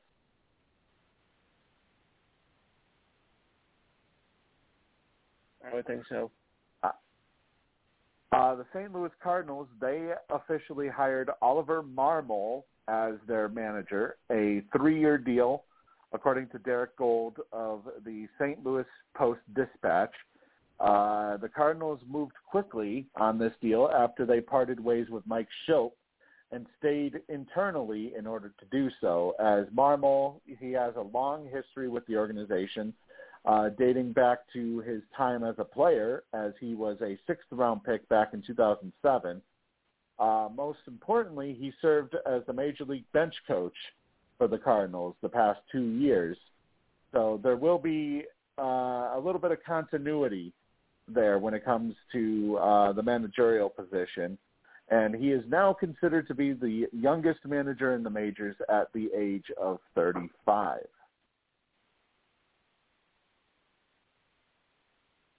Uh, as far as Mike Shildt goes, it looks like they have, uh, or he has interviewed for the San Diego Padres job. Ooh, this just got interesting. Atlanta just cut the deficit to one, and now runners are on second and third with two outs in the sixth. Okay. Uh, looks like we have a ball game here. So this is going to get very interesting. He's going to get dicey. if that, you know, that- like like you said, Lou, if Atlanta can pull this off, uh, Houston's gonna, you know, it's just gonna put even further pressure on Houston. To where, I mean, obviously, Game Five is going to be a must-win in Houston's case, but you can almost kind of Yeah. consider, you can almost kind of consider Game Five to be a must-win for Atlanta too because I mean, obviously, you know, you win the World Series if you win Game Five, you win the World Series four games to one. But right. you know, Game Five could potentially be a must-win as well for Atlanta because you do not want to I go told back you to about game four. Exactly. It, it, it's a major turning point, uh, depending on where the series is at after four games. Second and third, a basic can give you the lead. Never mind a tie. Yep. Yep. Base hit Uh, could give them the the lead. though. Well, hold on, they're they're grabbing over a they're grabbing over a call. Safe. Yeah, I kind I kind of figured I kind of figured that uh, Matone wouldn't stay out there long. I kind of figured that. uh Well, actually, no. Wait a minute. They're still they're still replaying this. It looks like the runner was safe. Uh, I think I'm a little ahead of he you. had come up. Oh, are you are you ahead? I think I'm ahead of you a little bit. Okay, okay. Sorry to play Yeah, you pro- you probably are because they just they just ruled him safe. Uh, and you know, on replay, it did look like uh, there was space in between the glove uh, and the player at second once, because the player at second he had come off of the bag. However, the tag was no longer applied right as he came off the bag. So, I mean, that was a pretty close one for Atlanta. But Atlanta, they do have the potential to do some major damage here. I love when explain it right about now.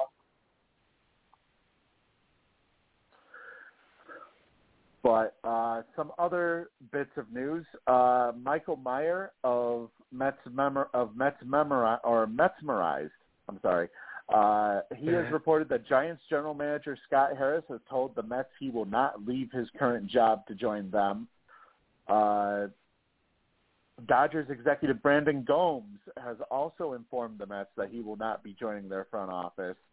Geez, nobody wants to go to the Mets now. All of a sudden. I wonder why. Thanks a lot, Uncle Steve. Yeah. yeah, it's uh it's becoming a shit show there for uh for New York. It is. Uh let's see. We also have uh some news involving Rafael Devers. Uh he was obviously he was dealing with elbow inflammation during the postseason. Uh, which was which looked very apparent at times, though it didn't uh, it didn't impact his production at the plate. Though, however, uh, the chief baseball officer of the Red Sox, Chaim Bloom, he said there were no significant concerns about Rafael Devers' right elbow after he was sent for imaging. So, I mean, that's good news because surgery won't be required. So he should be uh, Yes. good to go once spring training rolls around. The big question here is If we have it. what's going to happen what's going to happen with Xander Bogaerts? One of the better shortstops around the league. It's expected that he will opt out of his contract and become a free agent this uh this free agency. Now, his plan is to sign long term with the Red Sox. However, it sounds like he may be moving from shortstop to potentially second base. From what it sounds like here. Hmm. And there's also the option too that the Red Sox may choose to try and trade him. And I'm pretty sure there will be quite a few teams that'll be interested in his uh, in his services. Oh, sure. But as far as Devers goes, Devers he is uh, he should be good to go uh, once spring training rolls around. Now on the Yankees front, uh, according to Bob Klapisch of the Newark of the Newark Star Ledger, he hears from a quote unquote family member that Anthony Anthony Rizzo is eager to stay with the Yankees. Rally Now, obviously, that's obviously that's good to hear, but all it's going to come down to money in the end.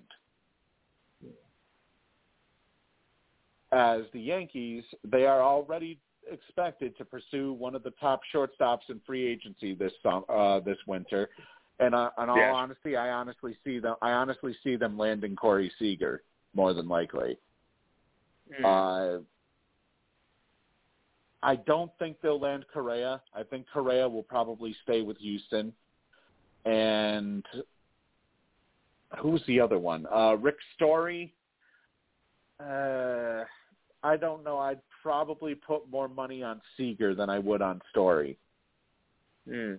Because obviously with Trea Turner, uh, with Trea Turner now a uh, a Dodger, that basically gives them the the option to basically move on from uh, to move on from Corey Seager while still having a very huge alternative to replace him.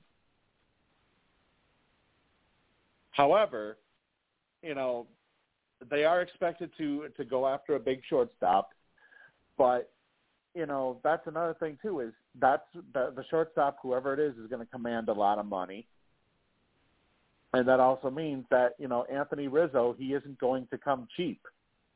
You know he's probably going to be Yeah. he's probably going to be expecting multi-million dollars more than likely. Definitely uh, higher, uh, you know, higher than ten million per year. So, you know, the Yankees are they're going to have to make a decision. But they they, they do still have Luke Voit though, uh, if they are unable to retain Anthony Rizzo. But reportedly, he is eager to stay with the Yankees. So I guess that you know that that could be considered good news for uh, for Yankee fans. Right. Um, third baseman Tommy La Stella he underwent left Achilles surgery uh, earlier on Tuesday, uh, and he is expected to be sidelined for four months, according to the San Francisco Giants. Uh, the surgery was performed by Dr. Robert Anderson uh, in Green Bay, Wisconsin. Now, uh, he is currently at home resting, and he will begin physical therapy in two weeks. So, if all goes well, uh, you know, the utility man should be ready for spring training from what it looks like here.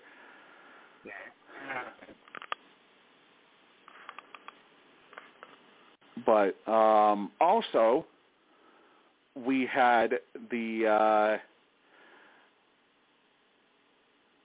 hang on a second. Wait a minute. Why is this? I don't know why this is uh, why this is doing this here. It's frozen up for some reason.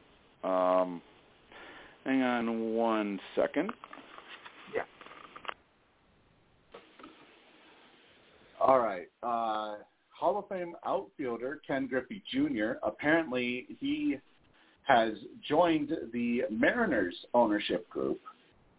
From what it says here, uh, he said that he looks at this as uh, another way to continue to give back to an organization and community that has always supported me and my family.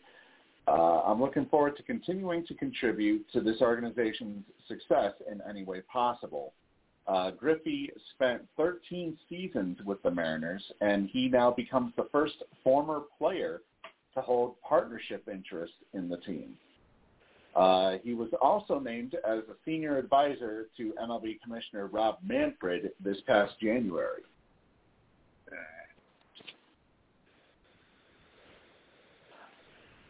I mean, th- think about it. How bad must other commi- you know, talking about commissioners here for a second.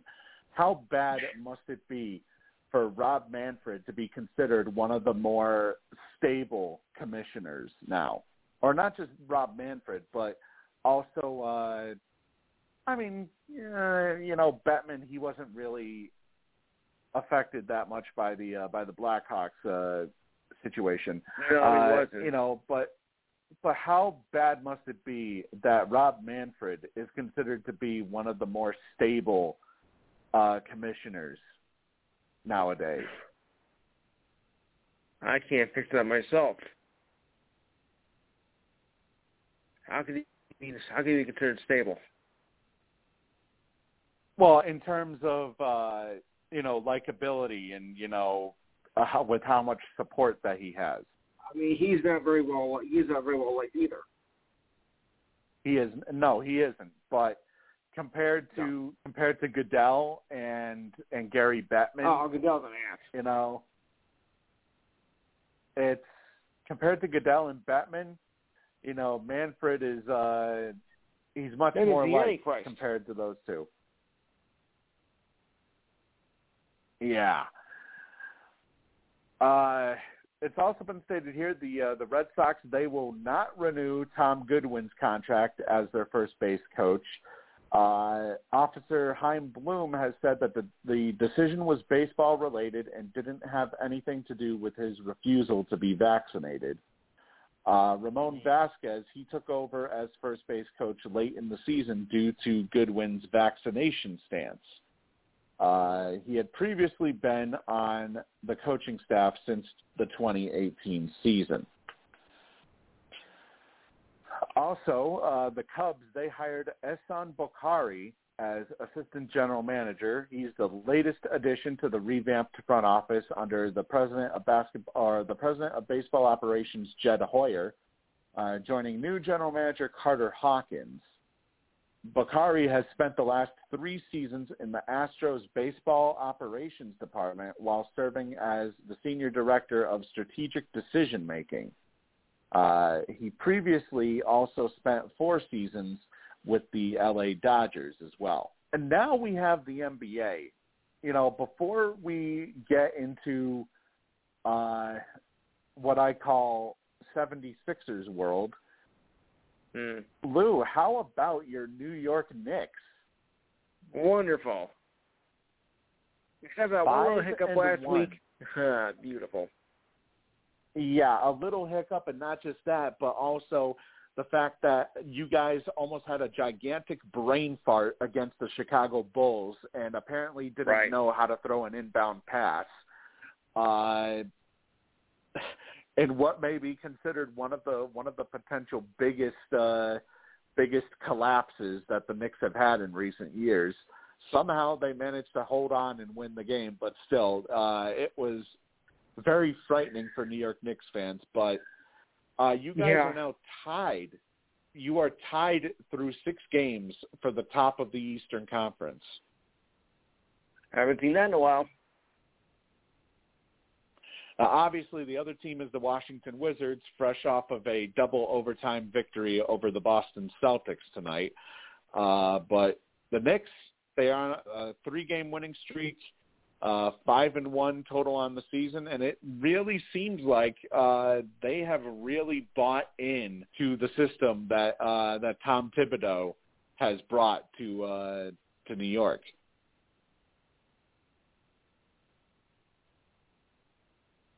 and also the fact too that Evan Fournier has been a uh, has been a huge uh, contributor to the to the to their squad since uh, ever since he signed that multi-year deal in the off season.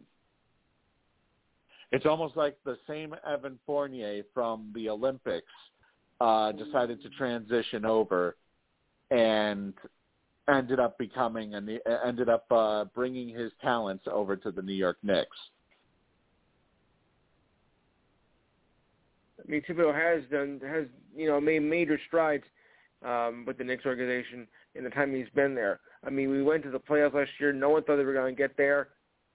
Uh, we lost to Atlanta, but you know it was a far cry from the season we had before, and it looks like it's continuing now. I think we found I think we found ourselves a, a coach finally after struggling for the last two decades. So he's he's Yeah, turning well, this I'll- franchise you- around. You know, I'll t- I'll tell you that that's the one thing that the Knicks have been missing uh, all these years was Yeah. a defensive-minded coach. I mean, granted they had Phil Jackson uh, for Sure. for a little bit, but you know, Phil with the with the team that he had, Phil couldn't even get things done. So Yeah. I don't know if I put that all on Phil. Uh, but it seems like now No. you know now with the with the way that the Knicks are being run, they finally have a stable head coach. They have young talent. They're finally. Uh, and the thing that the thing that I remember with Thibodeau the most is that he has always been able to get to his young talent. He's able. He's always been able to get through to get his message across. Now, obviously, you know, when he was with Minnesota, that's a different story because Minnesota is a complete train wreck in and of itself. But Right. you know, the Knicks, they he has really turned turned the Knicks around to the point of where he was named the coach of the year last year. Rightfully so. So, yeah, rightfully so, exactly.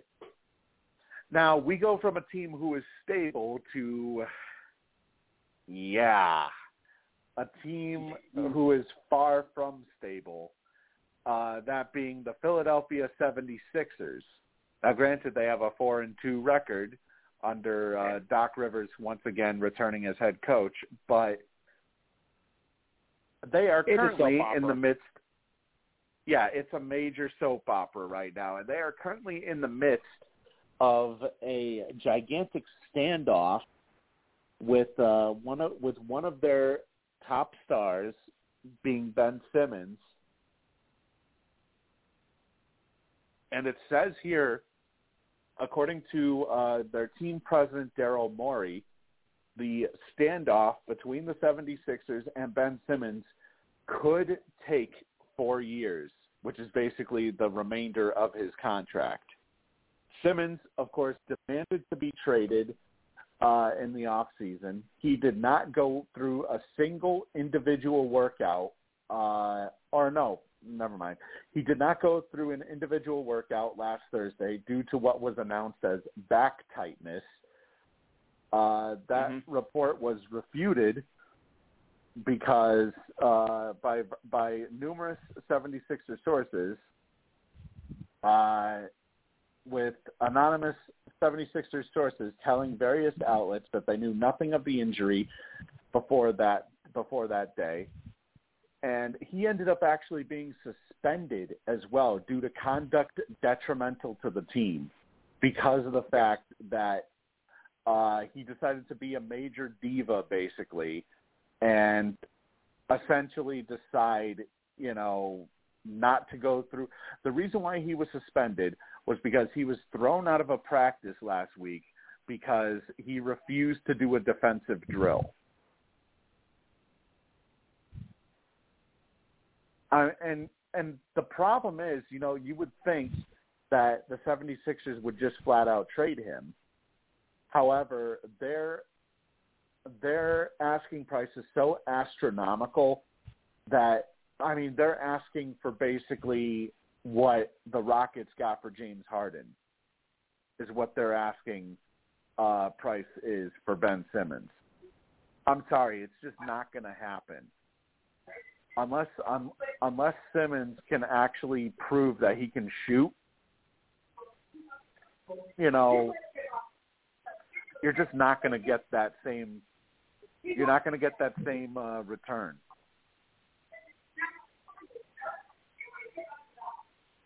And right now, it's unknown if he'll even suit up for the 76ers this year. Yes. Uh, we have added uh, JB onto the call. Uh, JB, Hey, JB, how are you? uh, glad glad you could join us tonight. Hey, Lou. Welcome back. Uh, now it's uh, I, I know you tried joining us last week before uh, after we ended up having uh, we ended up having all That those thing. problems. Yeah, after that situation, um, Oh well. when I had posted, I had posted in mods only and everything about it. I, I still have no idea what the hell happened, but um, so far so good. You know, I mean, I had uh, I Maybe. employed my uh, backup. I employed my backup plan tonight, and so far it seems to have worked. Uh, and it also worked Yes. Thursday night as well for the uh, Survivor podcast. So Okay. um, uh, JB, uh, did you get a chance to uh, to see Glover Teixeira earlier today? No, I did not. Mainly because uh I thought it was uh you know, bands it was a UFC uh, you know, numbered fight. I thought, well, I can wait until eight o'clock and watch the prelims and I was just sitting there, and next thing you know, it dawned on me that they were fighting in Abu Dhabi, and I thought, oh Yep. shit. By the time I uh, went on that uh, UFC uh, live stream uh, site, Yes. um, I just got the very end of uh, the uh, Glover Teixeira uh, Oh, yeah. fight, and I was glad. You know, I I was uh, you know I was really I was happy for him that he won, and anytime somebody upsets a uh, champion and becomes a champion themselves, I'm I'm I'm always uh you know I'm all I'm always happy. I I like to see I like to see fights like that. At the age of Yeah. 42, no less. Right. How much you got left He's yeah, he's the second uh, oldest uh, champion. They said. Yeah, the first, first? the first, of course, the first, of course, being uh, Randy Couture, the natural. Right. Oh, we have a tie game. Dansby Swanson, with a home run, has tied this game at two apiece. But yeah, you know, uh, he becomes the second fighter, uh, the second oldest fighter to have won a title uh, at their current age. The first, of course, being Randy Couture upsetting Tim Sylvia in one of the most miraculous upsets I think I've seen in at that point in UFC history when Right. Tim Sylvia, you know, he was just mowing through guys. He was just I shouldn't say mowing through them because I mean, let's face it, he practically laid on guys essentially, uh, fight after fight, and then Couture comes out of nowhere. Literally, the very first shot that he threw knocked Sylvia on his ass, and then Couture basically beat his ass for five full rounds after that. And I still remember it uh, when my cousin and I got the fight uh, back then you know, we were always wondering, okay, at what point is Sylvia going to be able to take to, you know, take control of them, Yeah. get, uh, you know, get on top of them and just basically lay on top of them for the rest of the fight. And thank God it He- didn't happen He he ne- he never he he never had a chance. No. no, he never even he never even got. I don't think he got any offense in that fight. and he had a reach advantage of like what twelve or thirteen inches. It probably could have was been even big. more than that.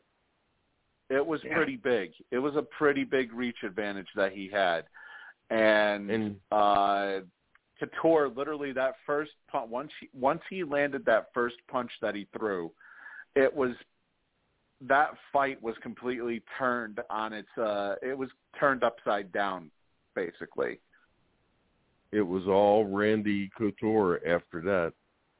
Yeah. And here you have But Tim Sylvia. He's like what six seven or something like that.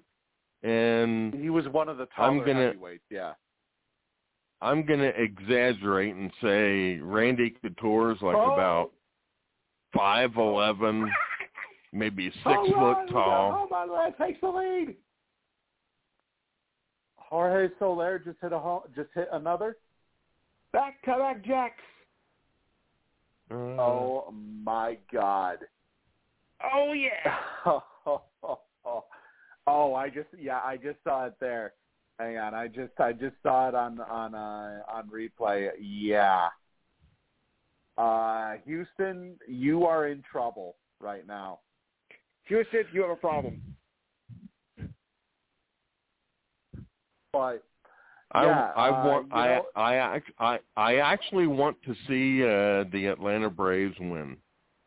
So do I. Oh yeah, definitely, definitely. You know, we uh, we talked about this earlier, JB, before you called in. that you know this is essentially the Cinderella season for Atlanta. You know, nobody was expecting them. Nobody was expecting them at all to make the playoffs. And oh my God, this is even bigger. This is off of off of Javier for Houston, who's been lights out this entire postseason. Not anymore. Lights out this entire postseason, and with that, uh oh, is there a problem? Is there a problem out there in left field? Oh boy. Maybe. Oh dear. Oh, looks like oh Now I think he's a defensive see. replacement too. Yeah, I think he's a defensive. Re- wait a minute. No, that's Jordan Alvarez. Oh my God! If Jordan Alvarez has to miss, if he has to be taken out of this game, and he has to miss time, that might uh, honestly that might be the death knell for Houston. Yeah. If Alvarez has What- to be taken out, What cha- what channel is the uh, baseball game on? Fox, Fox. Fox, whatever your Fox station is.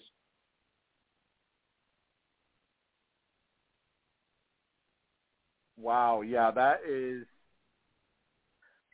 I mean, a hopefully big for blow. Houston's, Okay.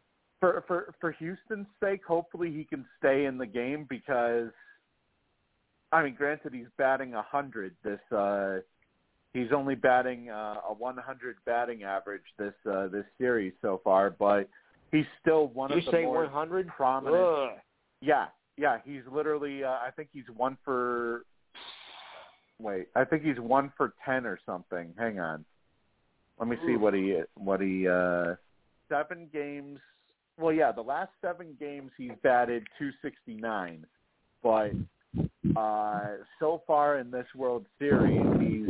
I think he's one for ten or something, or maybe two for twenty.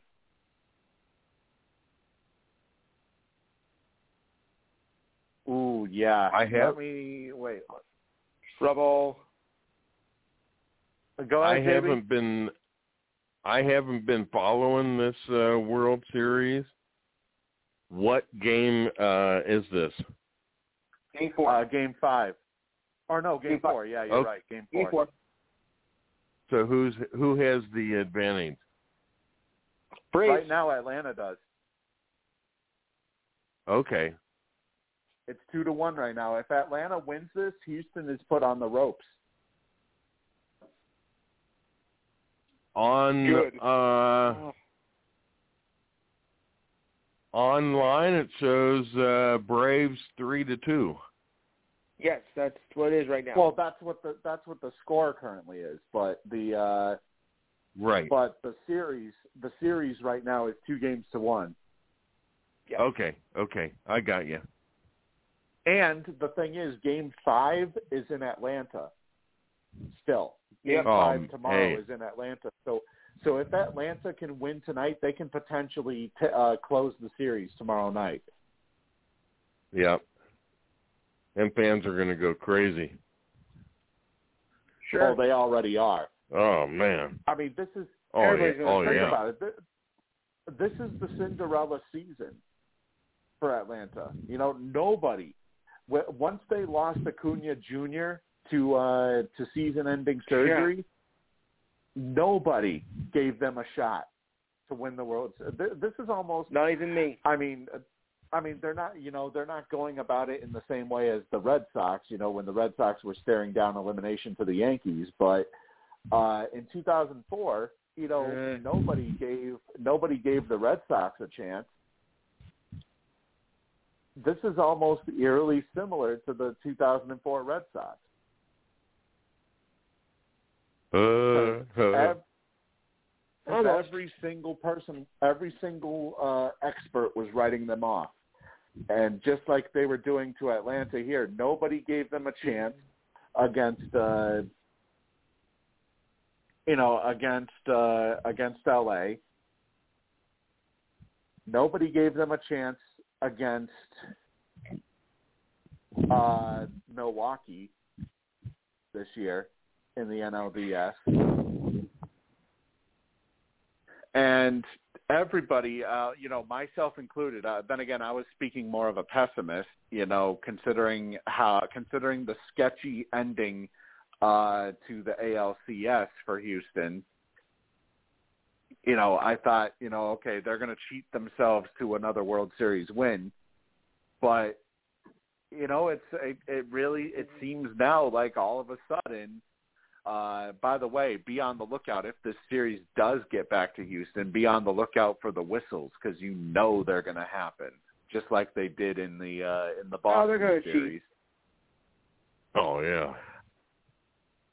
You know, I thought I because we had a poll put up in Sports Whispers about this. Uh, you know, who's going to win the World Series, and I really thought that Houston, you know, at the littlest sign of trouble, they're going to start bringing out the whistles again. They're going to start bringing out the sign stealing and everything.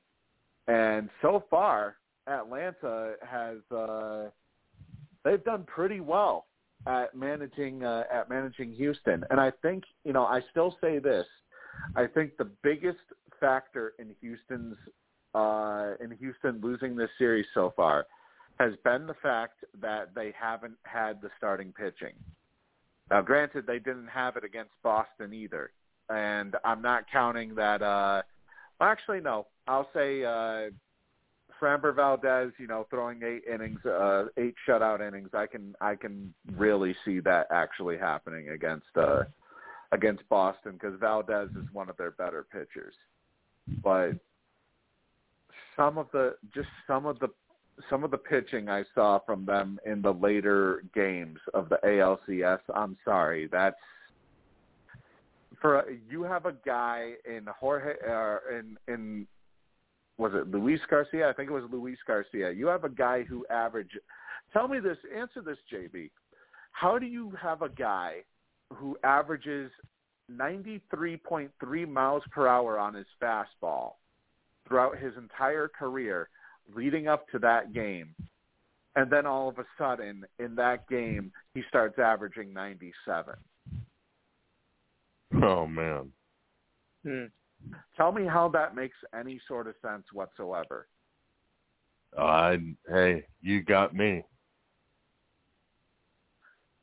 I mean, that's that's just ske- that's sketchy right there to begin with.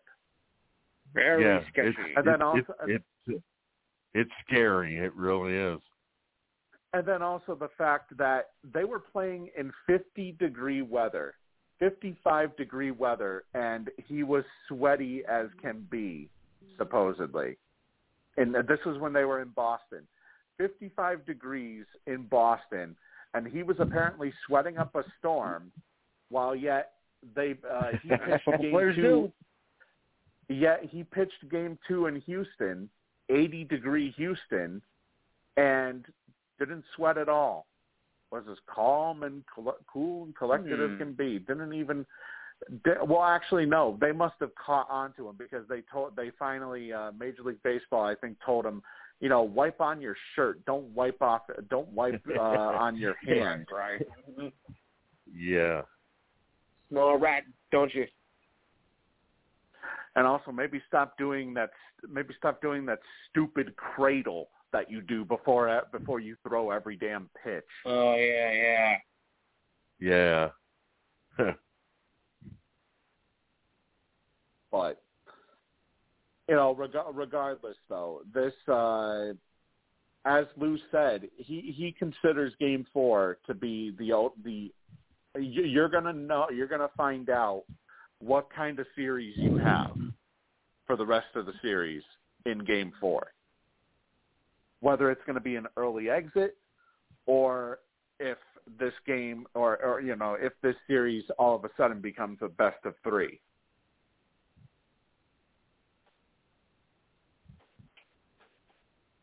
And I got to tell you, with how Atlanta has performed so far, with them taking the lead, uh, let's see, who do they have? Who does Houston have coming up here? Houston's got Diaz. Wait, okay, so they're starting with Diaz. So, okay, they got Diaz, Maldonado, and Altuve up this inning. So Diaz Altuve, uh-oh. Diaz is 50-50. Maldonado is almost a guaranteed out. And Altuve, if they can get by Altuve, they maybe once they can get to their closer because Atlanta's closer has been pretty lights out. So uh, if they can get to their closer, I think Atlanta will be fine. But they better hope they have a one, two, three inning uh, this inning because looks like yeah Javier he's uh, he's being replaced. They already used the Marwin Gonzalez tonight, so he's already out of there as a pinch hitter. Uh, Aledmys Diaz is now pinch hitting. Uh, ooh, he's replacing uh, Gurriel, so Gurriel is no longer in the game. Gurriel gone. Good. He and that's weird because he's one of their more uh, one of their more dangerous hitters. So, I guess it all you know it all depends if they can get through this inning. I think, I granted they'll be facing the heart of the order uh, in the top of the ninth, but Atlanta they do Better get have some the runs closer then. that can, they do have the closer that that can uh, potentially close things out uh, against the heart of the order. So I think Mhm. this is definitely, you know, this is definitely a uh, a must score scenario for Houston here in the top of the eighth. I mean, granted, you're down to your final six You gotta outs, see what the but- Braves do in the bottom of the eighth, though. True. Um, let's see. Uh, oh yeah, some other NFL news here. Um, Tom Brady he recorded his 600th touchdown pass in a blowout against the Bears, and would you believe it? You know, uh,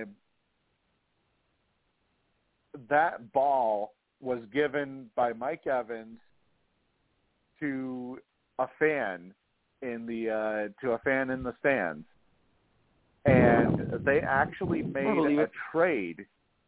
They actually they actually uh, were able to make a trade with the fan, and because here's the thing, this ball could easily go. Uh, according to the founder of Goldin Auctions, it's estimated to be worth upwards of five hundred thousand dollars. However, the ball's worth could easily go for nine hundred thousand when comparing how much uh, how much five hundred home run balls fetch on the open market. And considering Brady is the only person to throw 600 touchdowns, whereas there are 28 members of the 500 home run club in the universe, that puts Brady's ball in basically a stratosphere all to itself. So who knows? Maybe maybe the ball could have reached up to a million. Uh, you know, in in the uh, auction market. Now, however, uh, they made a they made a trade with the fan, and so it says here that uh, the fan gave the ball back in exchange for at least another game ball, as well as a signed jersey by Brady. Uh, he will also receive, or no, it says here he will receive two signed jerseys and a helmet from Brady, a signed Evans jersey, and his game cleats from that game, from that 600th touchdown game. Uh, Yeah. a one thousand dollar a one thousand dollar credit at the Buccaneers team store, and Oh, dear. he gets two, and he gets two season passes for the remainder of this season as well as next season. Wow. Now, I mean that seems like a mate. That seems like a big haul, but to me, I kind of wonder if maybe maybe you might hold out a, a, a little bit more than that. Yeah, because, really. I mean, this is a you know Well, this is a I don't ball that's that. worth this is a ball that's worth upwards of five hundred thousand dollars.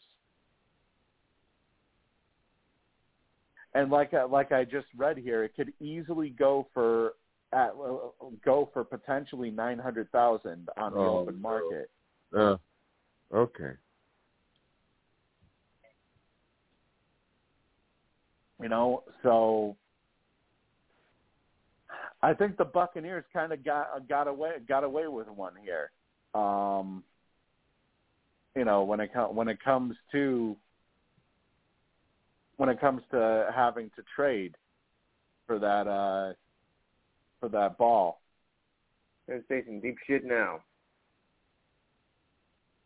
Also, uh, some sad news in the NFL. Uh, replay official Carl Madsen apparently died last Sunday, shortly after he worked the Kansas City Chiefs Tennessee Titans game in Tennessee. Wow.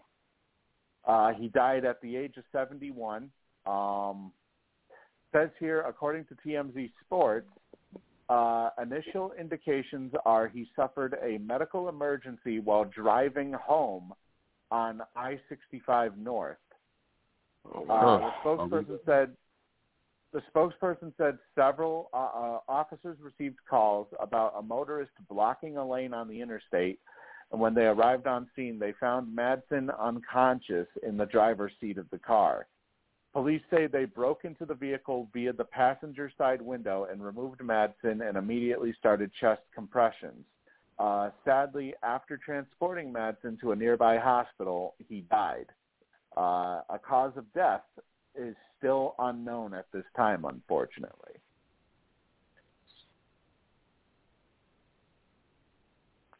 So imagine that you go from working uh, working a game where Pat Yeah. Mahomes almost gets murdered by the Tennessee defense uh, Yeah. to This. all of a sudden passing away.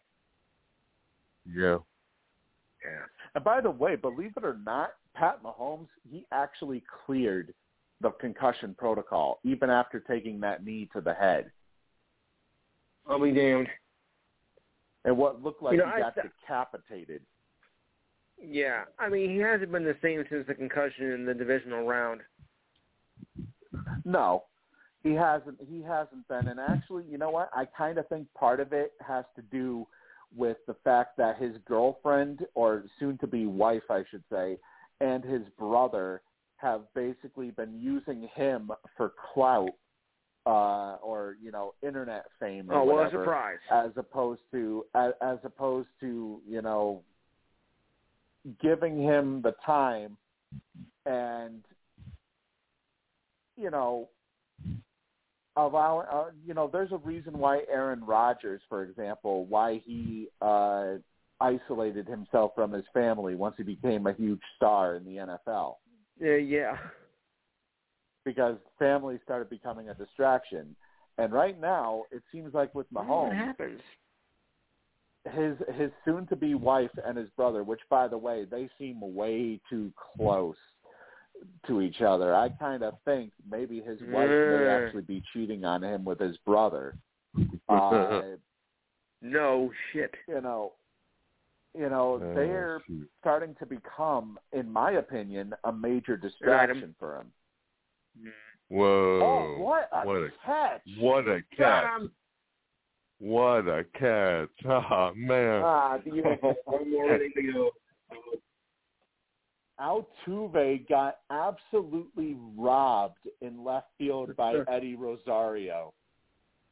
Nice going, Rosario. Wow. That would have been at least that would have been at least a double with how fast uh, Altuve runs. So now the Braves closer, assuming that the Braves don't score a shit ton of runs, although I think they may bring in the closer anyways, he has to deal with Brantley, Yeah. Bregman, and Alvarez in the top of the ninth. Uh, honestly, you know, I think. Granted, I, I may I may jinx the uh, Braves here, but I think we're looking at a three-one Braves lead because when you look when you look at this series so far, Bregman he hasn't he, Yeah. he, he's he's he's actually at a lower batting average than Alvarez. Alvarez is at Uh-huh. 100. Bregman's at point zero seventy seven. Bregman has had, I think, only one hit literally this entire series. one. Oh boy. Now Brantley is going to be a problem though. Yeah, Go- and go they play seven, and they and they and they play seven games, don't they? Well, potentially seven games, yes. Right. If it gets that See, far. I, I for the longest time I never understood why they played seven games for the uh, American League and the National League uh, It wasn't always like that. games and seven games for the uh, World Series. Well, once upon a time, JB, it wasn't like that. It w- it was uh, five games for the National and uh, American, and seven games for the uh, World Series. Yes. Back in the That's good old the days. way- That's the way I think it should be. Exactly. All right, but what do you do about the other stuff with the wild card now? What do you do about that? Uh, Honestly, I think wild card still should have been three. yeah. I still I think they still should have kept it at three. I I just don't agree. You know, I don't agree with them because they consider wild card teams to still be playoff teams. Now, how can you be a playoff team when you only play one game? Yeah, really. Oh, looks like uh no, Houston actually Houston brought out their closer last inning, so he's uh he's still out there. Ryan Pressly. So And the thing is that you, you know, you don't want you don't really want to drag the season in November. Well, True. True. Yeah, no, you, you're right. You don't you don't really want to drag the season on into November, which uh I mean, right now, from what it looks like, from what it looks like, unless they end, uh, unless they win Game Five tomorrow night, uh, assuming Atlanta hangs on and wins here, uh, unless Atlanta, if Atlanta wins Game Five, I mean, obviously the season's over before it hits November. But they are going to go uh, more than likely into the beginning of November here if they. Uh, Well, like I said, um, you know, I've done some, you know, I do some pretty, you know me, I do a lot of figuring and stuff like that. Like, you really, uh, you rarely see a sweep, so it's like 95% chance it's going to go game five. Game Yeah. six, probably like about mm, 70%, but when you get to a game seven, that's how that's only like about 15 to 20%. You get a major drop off from that. The average uh, World Series is about six games when you think about it. I think what was the last World Series sweep? Was it uh was it Boston in '07? I believe it was. Yeah. Mm. Hang on. Let me look. Let me look this up because I'm kind of in. I, I I don't know if uh I don't know if Texas uh got swept. Hang on. Let's see. Okay, so there have been 21 World Series sweeps in Major League history. Walk them. Uh, the last one, 21. actually, the last Wow. one, yeah, the last one was in 2012 with the Giants sweeping the Tigers. Yes. Oh, okay. Once upon a time, the Tigers were good. Now they're a dumpster fire. Yeah, uh, with coincidentally Houston's former coach AJ Hinch. Go figure. You bit the But, hand that uh, and that's what you got. Yeah, the last uh, the last four World Series sweeps have been Boston against St. Louis. Uh, then the next year it was Chicago Here's- against Houston. Here's a question: What was that? Do you bunt here or no? Yes. Thank you. Let me. I mean, who do you have? Who do they have? They have uh, they have Albies uh, at first. Riley is up now. Uh, right. Yeah, they have off first pitch, at dummy. Yeah. Yeah. If you're, uh, you know, if you're, uh, if you're the Braves, I think you bunt here. I think you I think you bunt. Uh, try to get try to get Albies over Well, to se- over to second. They already swung on one first pitch. That's that's a stupid idea.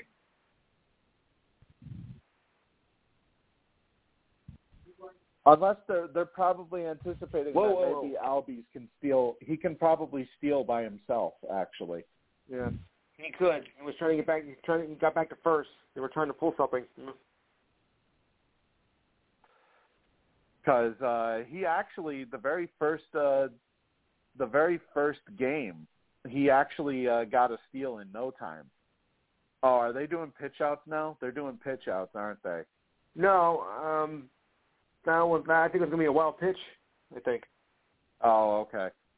Because yeah, I'm following. You know, I have uh, I have the uh, Xfinity stream up here, but at the same time, I also have the uh, MLB. I have the MLB Game Day uh, app on here. Oh, I'm glad I don't have Xfinity that you barely close. caught that.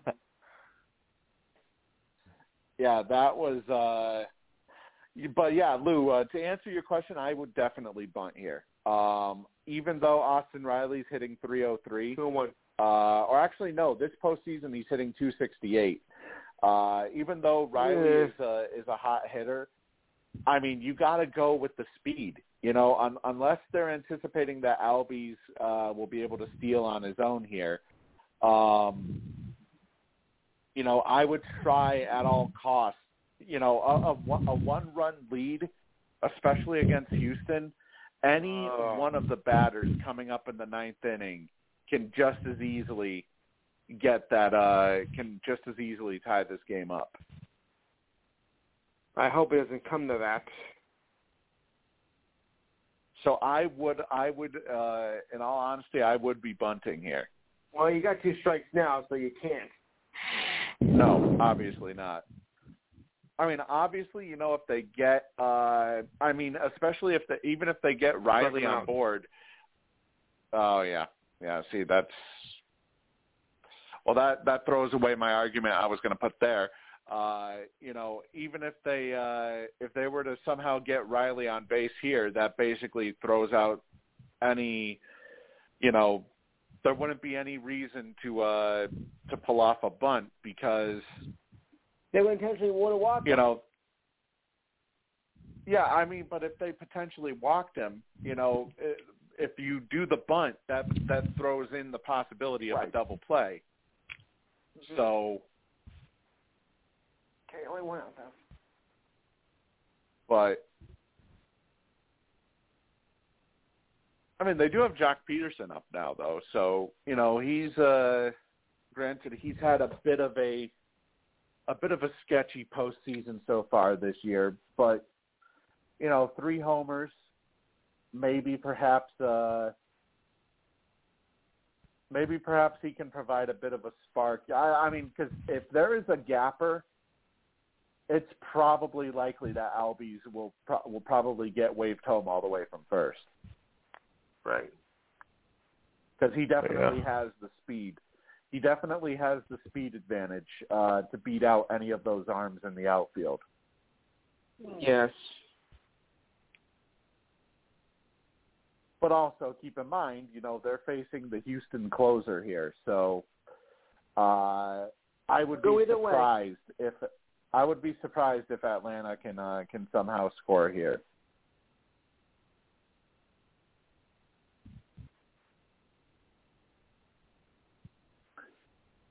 But uh, some of the NFL players uh, who are expected to play tomorrow uh, include Baker Mayfield. Well, these are these are players obviously who were uh, who were either on the injured list or they were battling injuries this week. Uh, Right. This week, uh, Baker Mayfield and, and Nick Chubb they are both expected to play for for uh, Cleveland. Jerry Jeudy he is expected to return for Denver. That's good news for the Broncos who are uh, who are struggling offensively all of a sudden. Rob Gronkowski with his 500 Rob Gronkowski with his 500 broken ribs and punctured lung apparently will Oh. be playing uh, tomorrow. Oh shoot! I mean, how hard must that be? How the hell can you can you recover in just three weeks? from numerous broken. He had eight broken ribs supposedly, eight broken ribs and a punctured lung, and yet he's able to play in just three weeks. Uh, Rob Gronkowski, he's expected to play. Richard Sherman is also expected to play. Stephon Gilmore, he will be activated from uh, Right. from the injured list. So he is expected to play for Carolina. Uh, Deebo Samuel is expected to play, as well as Trey Lance, which means that Jimmy Garoppolo is officially uh, he may get placed on the injured list, I think. And Darrell Taylor Yeah. is also expected to play as well.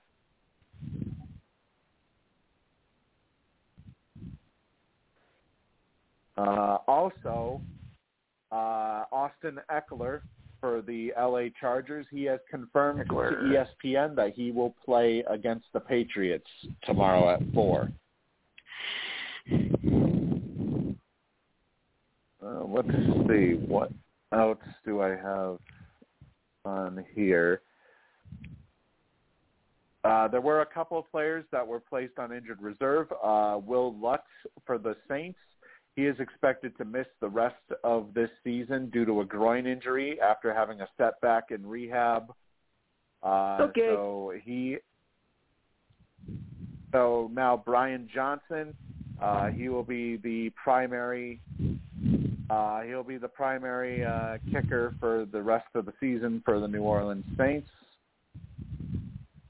Uh, Chris Hogan, he was placed on the reserve retired list after uh, officially announcing his retirement last week from the Saints.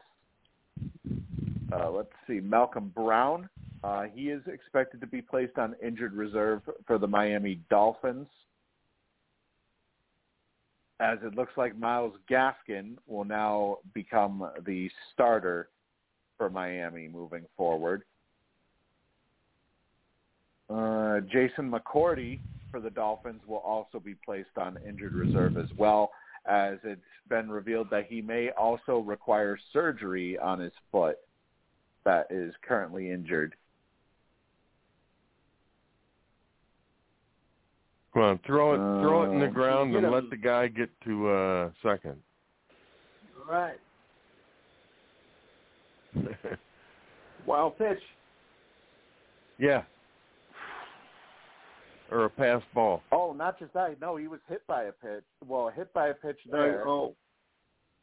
So first and second now. Oh, this is bad news for Pressly with uh Okay, who do we have?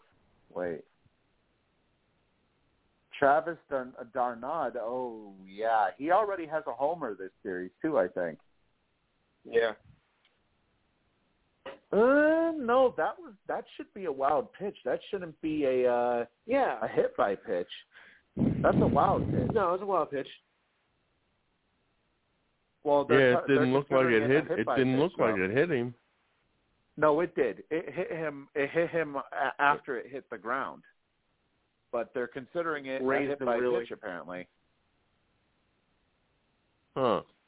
I think Atlanta got lucky there because I believe the rule book Well, one. doesn't the rule book say that it has to, uh or is it, or is it regardless of if it hits the ground first or if it hits the player? That if it hits the if it hits the ground first, it's still considered a hit by pitch.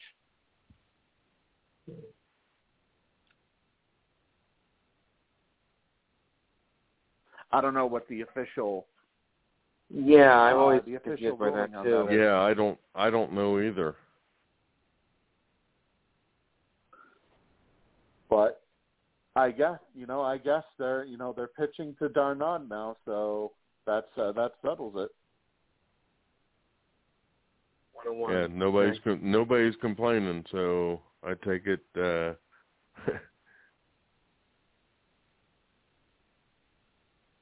And I'm telling you know, I still I still uh, stand by it. I think that if Houston's back is up against the wall, you know they're a pretty dangerous. Just based off of uh, based off of past history, they are a pretty dangerous team with their backs against the wall. Two one. if uh if if Atlanta can can extend this to uh, a three-one series lead here. And the thing that sucks for Houston, like I mentioned earlier, is the fact that they just don't have starting pitching. I mean, uh, you know, Zack Greinke, he didn't even go five innings tonight. And granted, you know, his uh his game when he came in or when he pitched against the Red Sox in the ALCS, that was the first time he had actually started a game in well over 2 to 3 weeks.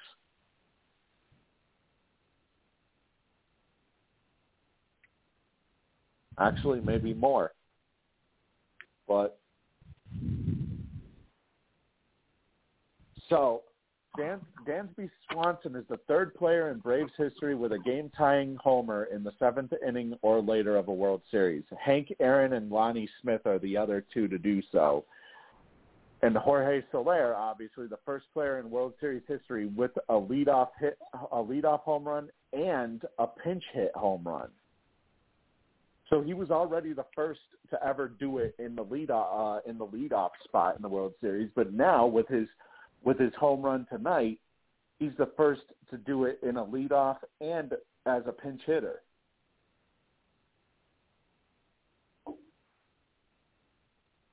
In the same World Series, no less. Oh. so D'Arnaud's down, and we have Adam Duvall now.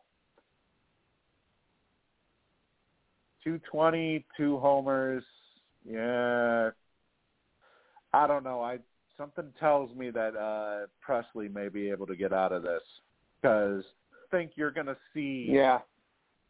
I don't think you're going to see really any passed balls to where the runners are actually going to be able to move to second and third because Martin Maldonado is probably one of the better defensive catchers in the game today.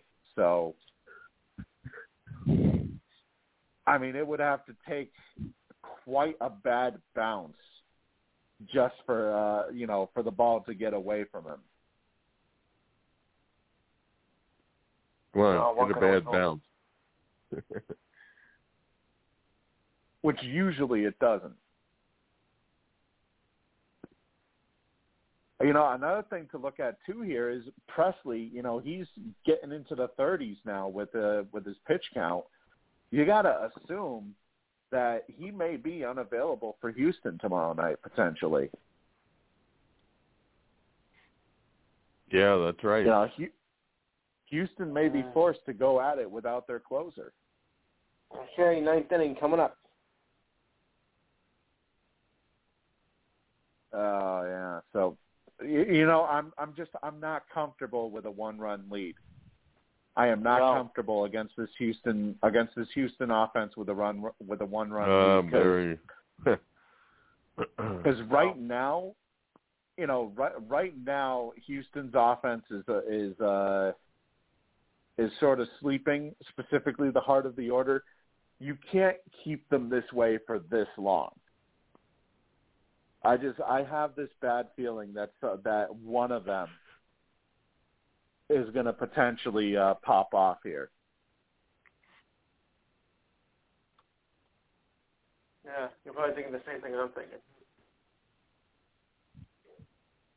Well, I hope not. You know, I would love to see the uh I would love to see the Braves win uh Yeah, I know. you know, win the World Series this year. Bad news, by the way, Lou. Uh, Dak Prescott, starting on Sunday Night Football, would uh, reportedly surprise many close to the situation in Dallas right now. He well, did did travel be a game time decision. Yeah, he is a game time decision, but it does say though that it still sounds increasingly unlikely that he will play. Hmm. So that means that Cooper Rush will be uh, will be the starter potentially tomorrow night.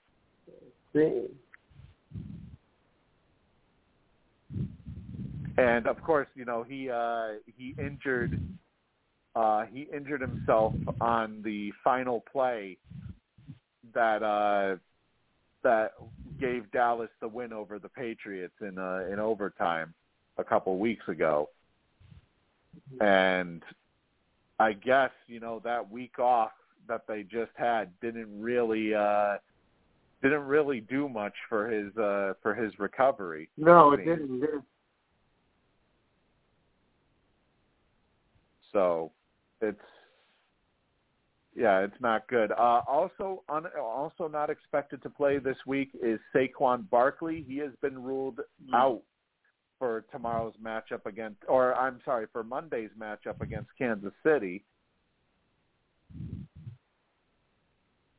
Uh, and it looks like the Panthers they are expected to stick with Sam Darnold as their quarterback and not pursue not pursue Deshaun Watson before Tuesday's trade deadline. Supposedly Miami has a deal supposedly Miami has a deal in place for Watson, but they want to see what his legal uh what his legal battle looks like. And basically what that's what that spells to me is uh yeah, he's not getting traded on Tuesday or before Tuesday. No, I think it's entirely likely that we're probably uh we'll probably see the whole Watson uh thing spill out into the off season more than likely.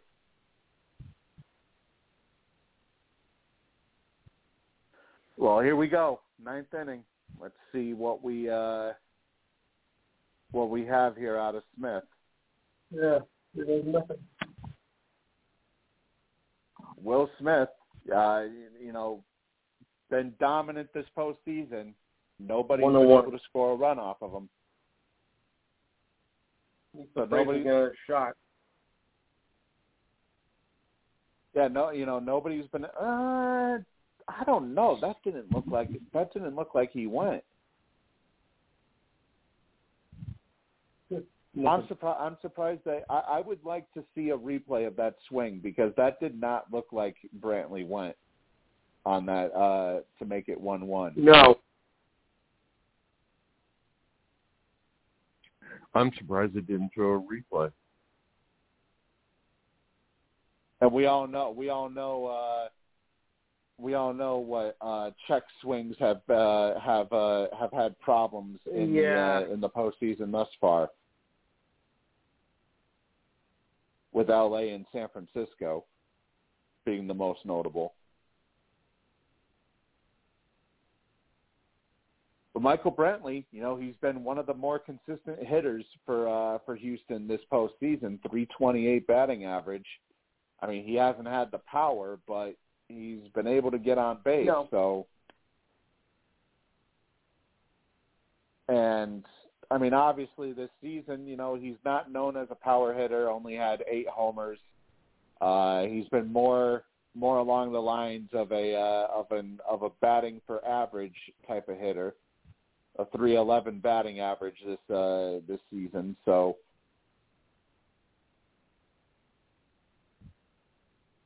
We'll see if Smith can get him here, but Talk about swinging it out. right now it looks, yeah, right now it looks like it's going to be a foul. It's going to be a uh, a stare down between uh, Smith and Brantley, with uh, with Brantley fouling off these uh, these pitches.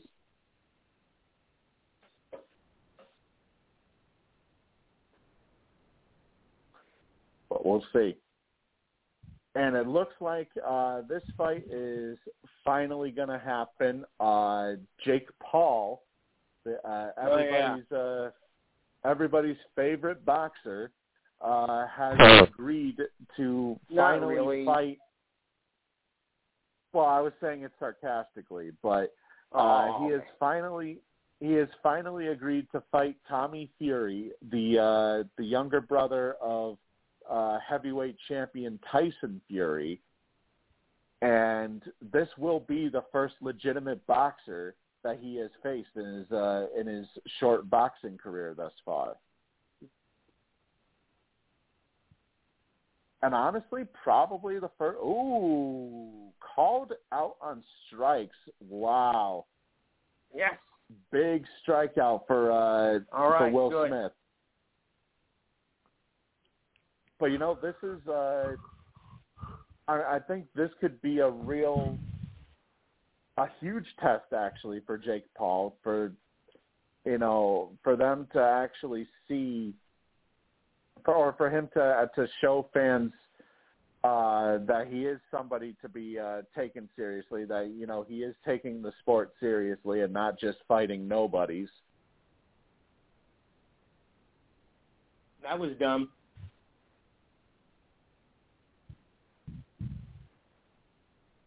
Hmm. Hopped out to to the second baseman too. Uh, yeah, yeah, you know, Bregman. I don't know what is wrong with him so far, but he is just he has been ice cold this World Series. The thing is, why would you swing on the first pitch? Yeah, Yeah, really. especially low, especially low in the zone too. Yeah. I just never really understood. Um, however, though Alvarez, though probably Houston's most dangerous bat that they've had this uh, this postseason so far. Three forty or Mhm. three sixty four, two home runs. You know, this is a guy that uh, a lot of people that pretty much the entire Red Sox series the Red Sox apparently didn't get the message to not pitch to him, and it looks like he's basically Uh-huh. just going to look at every single pitch that's thrown here. Yeah. More than Hmm. He's basically look. He's looking for the home run pitch, essentially. Oh and two. I can't look.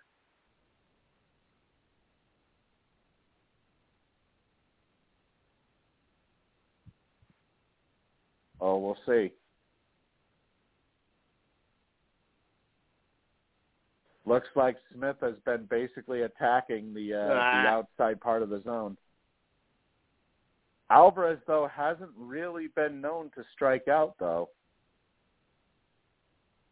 No. Usually he's been usually he's been uh, one of the more consistent uh, one of the more consistent hitters to at least you know get a hold of the bu- get a hold of the ball. Ooh. But down to their final strike here.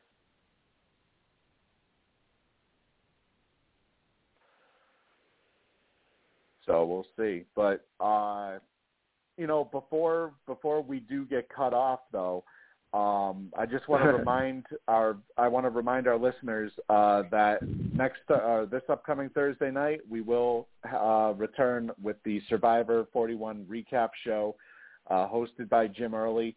Uh, without his help, none of these podcasts will be possible to bring to you. Um, if you haven't done so yet, you can subscribe to the Missyae podcast by going to blogtalkradio.com slash Missyae or by subscribing on iTunes, Apple Podcasts, or Amazon Music. Uh, we are all available on those on those specific uh, services. Uh, you'll get access to all of our previous shows that we've done, uh, as well as. Sports Whispers Weekly Yes. And we officially have 3-1 a three Atlanta. to one Oh, series yeah. lead here. Oh my! This is uh, you know, like I like I said, big problems for uh, you got a big problem Houston, for, for Houston problem. here. And especially considering Smith, Smith didn't really. I mean, he threw 15 Uh. pitches, but still, he threw 15 pitches. But he could technically, if they need him tomorrow night, he could pitch in Right. Game Five to close it out, possibly. What a win for the Braves! Narrow, narrow as hell, three to two uh, over the Astros. But this is what I was expecting. I got to tell you, I was expecting a lot more out of the Astros so far. Mm. You know, offensively, I was. It, it, it, it just it, it has to be the Cinderella story. It, that's Yeah. that's got to be what it is uh, for Atlanta. You know, um, they didn't really, you know, they added at the deadline, but they didn't really, they, they didn't really pick up a lot of money with these additions that they made. Well, I've only got we So, only got about a it's- minute, and a half- minute and a half left, so I'm gonna go on that note, and we'll talk again next week. Same time, same channel. Good night, fellas. Okay. All right, Lou. Hey, good luck on your uh, picks, Lou. Thanks. I'm gonna need it. yeah. Yep. Hey, I need it too. Yeah, actually, that reminds me. I got to get those. Uh, I got to get those tabulated when uh, when we get off the air here. Um, I got to finish up the rest of the college games. Um, but yeah, we have a three-one Atlanta Braves lead. Uh, everybody uh, for for Sports Whispers Weekly, uh, tune in next Saturday night for another edition. Uh, for Survivor, join us this Thursday night for another uh, edition of the Survivor 41 recap show. Uh, thank you, JB, for joining me. Thank you, Lou, as always. And we will see you guys next week. Have a great rest of your weekends.